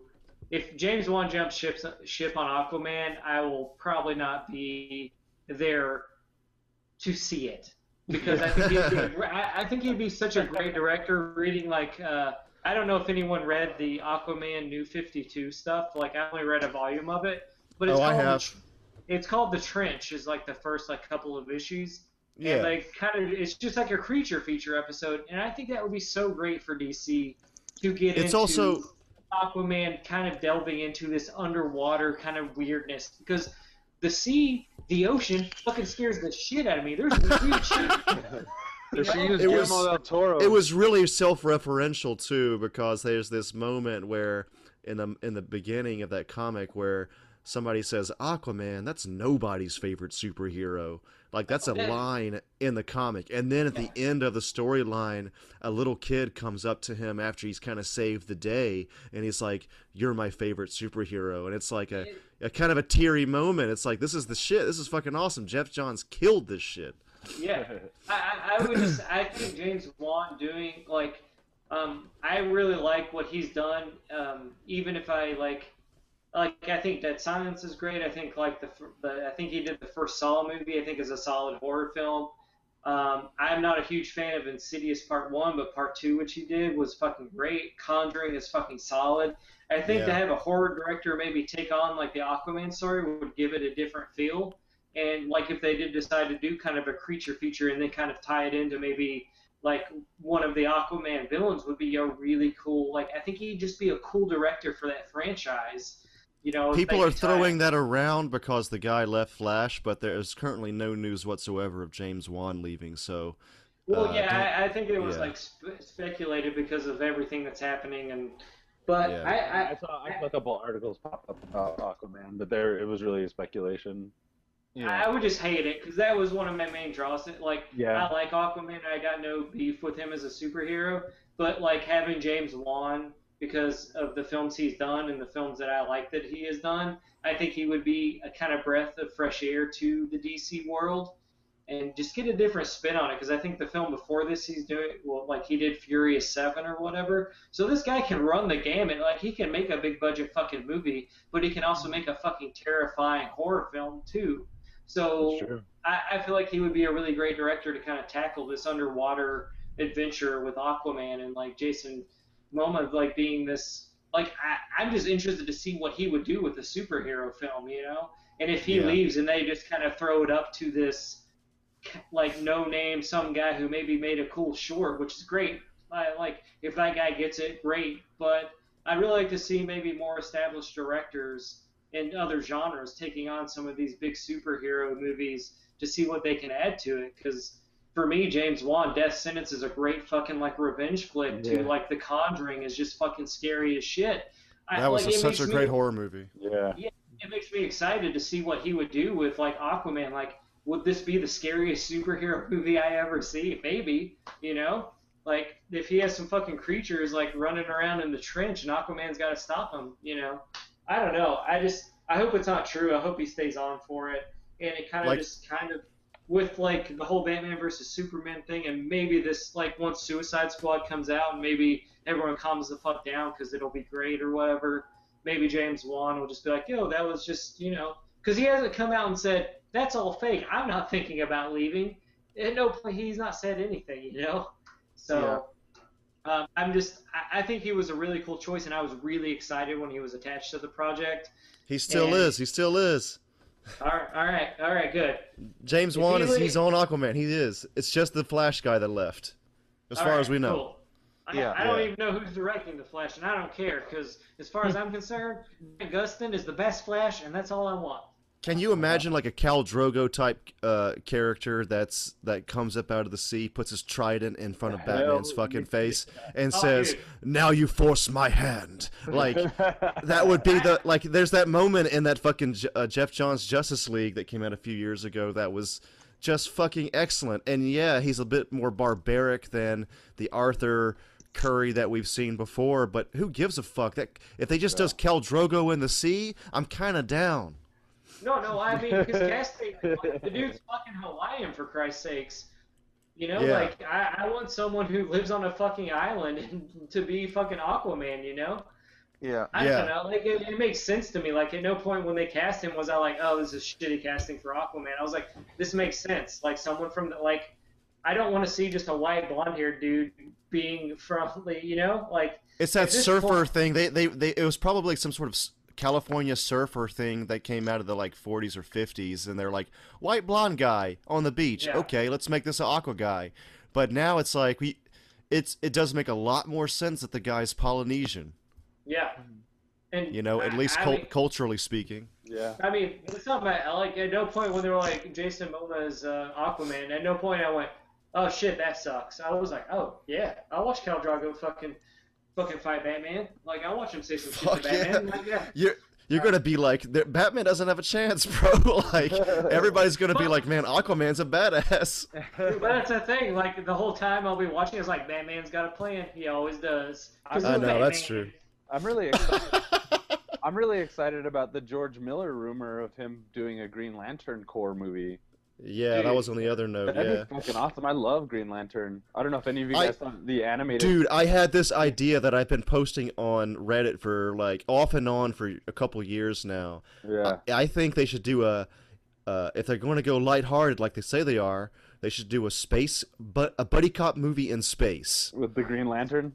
Yes, think about the uh, uh, uh, Hal Jordan and uh, uh, what's his name, uh, John Stewart. Instead of like cruising around in a patrol car, cool. they're they're cruising around in space, Yeah. and they're going around and like Did maybe there's some the, racial um, commentary or whatever the fuck, and or who knows, but like i- i- think about it. Think about Bad Boys or Lethal Weapon in space. It'd be fucking amazing. That'd be cool. That would be cool. Did you see the um? Did you see the animated series that the CG animated series of the Green Lantern? It Bruce came Timm out- did that, correct? I heard yeah, that was good. Yeah, it came out right before um, the Green Lantern movie came out, and since that bombed, they didn't want to spend any more money on Green Lantern, so they shelved the rest of it. But it has one season on Netflix, and it's fucking great. It like, and it does do things like that. It's like there's not really any of it that takes place on Earth. You know, it starts there, but then the whole adventure takes you to the like wildest reaches of space with all these crazy characters. And Guardians of the Galaxy did this. yeah. So yeah. and it's there's almost Yeah. nothing on Earth. So With lethal like- weapon in space, dude. That's Lethal weapon in yours. space? Are you That's kidding me? and, and and think about it, like you have like the, look again. If you're sometimes comic books have themes, right? And there's a ra- maybe there's a racial theme there with not that Hal Jordan is racist, but like let's say there's a race. There's even that famous panel from the Green Lantern, like you've saved the purple people and the blue people, but what about the dark people here on Earth? You know, there's that whole thing. I think from the 70s or something. It's from uh, the Green Lantern Green Arrow run. yeah. Yeah. Uh, yeah. So there. Th- so that part is even part of the comics history.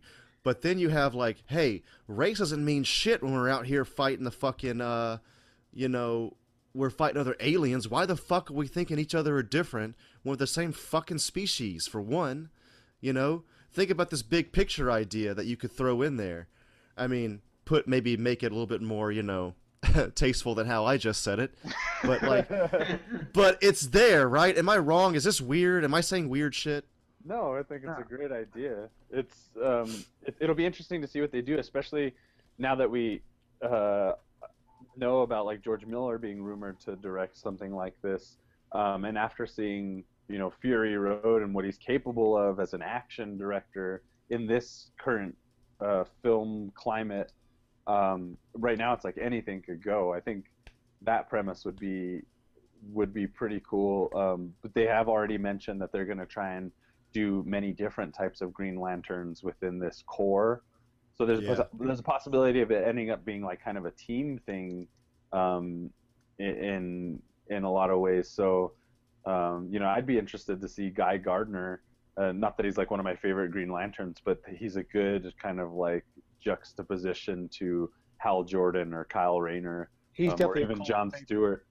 Yeah, yeah, he is kind of. He's just kind of a jackass Green Lantern, but he gets shit done, you know. yeah. So, so you know, in that animated series, they do they play a lot with some of the really great characters. Um, Sinestro, you know, the story of Sinestro. He started as a Green Lantern. Um, and then just all the alien friends that they run into, like who knows what they could possibly do. I like that though, because then you rem- your or your idea, Andrew, because it's reminiscent of maybe like, you know, things that have been done in in like Total Recall or fucking um, um, what was I just gonna say? What was the other movie I was gonna say? Fuck. Um, but you know, like just or like Guardians of the Galaxy is a good example. That spacefaring kind of, or Fifth Element was what I was gonna say. Um, You know, you kind of get this, you get this tinge of possibly like, in it being, if it were were to take a direction of like, you know, because they are kind of like the cops of space anyway. So you'd see these like seedy underbellies of all these strange planets and shit like that. Yeah, Um, like we're we like they they heard something from Oa, like like we got we heard some shady shits happening on this planet. I'm gonna send you guys out there see what's up, and then you're like in you're in like a seedy underbelly of this planet, and it's like it's like uh gritty ass New York, but on some fucking with aliens and shit. Yeah, definitely. I mean, come on, dude, that shit would be fucking great. and they're acting like cops, and they're they're trying to figure out. They're like uh, investigating, and they're you know doing like, you know, cop work, cop shit. Like it would be really cool. yeah, that's not a bad idea. I was excited when uh, there was like rumors that he might do like a Justice League Dark, because I'm a huge fan of like getting into like Constantine and um uh Yeah. like Swamp Guillermo del Toro, like, man. Dead Man. Oh, I totally agree. I, I I just feel like it's a little too soon maybe to do a Justice League Dark, but I I I think it was such a waste that that Constantine show was on a major network and just like lasted for like 10, 12 episodes or whatever it lasted for. Cause like that Matt Ryan dude was a fucking great Constantine. Yeah, was he was. Fucking so sad to see that show die because it's such a cool character and i think on like netflix or maybe amazon or hulu or something constantine could have thrived and Yeah, could have we could have Constantine- Yeah, that's the that's been the like, biggest commentary. They're they're saying like it was too dark for the major network it was on. It was on like NBC, right? Yeah. Yeah. They got The biggest network. And, It- but it was too light for the actual fans of the material. So it was it's just in like this weird spot that it couldn't really be itself. yeah. yeah i'm actually watching uh, the keanu reeves uh, constantine right now and i'm just saying this is a cool fucking movie i just wish he was like matt uh, matt ryan doing this constantine or you know i I just feel like DC like throws stuff out there and then it fails and they're like, oh, we'll never touch this again.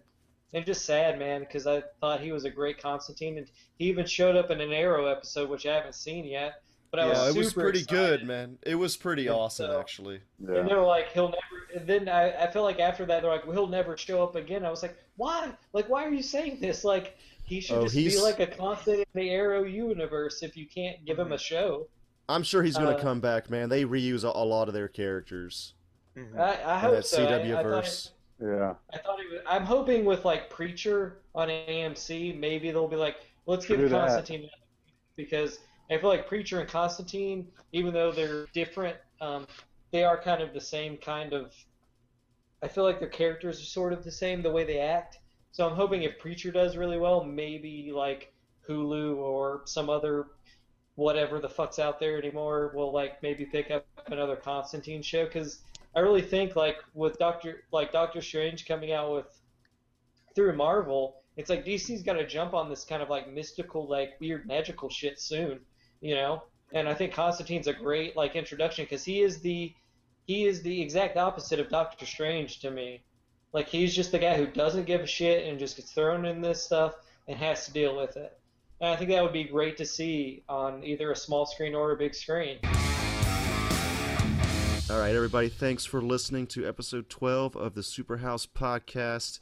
Uh, you can find us on iTunes and SoundCloud at Superhouse. You could just search for Superhouse Podcast on there. We're at twitter.com slash superhousepod. We're on Facebook at facebook.com slash superhouse podcast. And you can email us at superhousepodcast at gmail.com. And we're also starting a YouTube channel. Uh, we're going to have a, few, a couple videos on there pretty soon.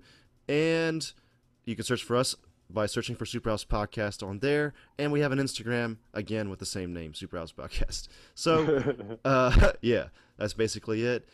Uh, my name is my name is Andrew. I'm coming from Los Angeles, and thanks for listening.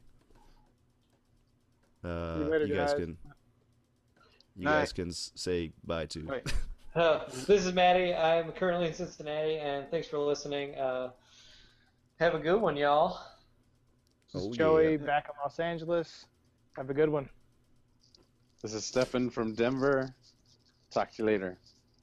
And this is James in Los Angeles. Have a good night. Awesome. Woo!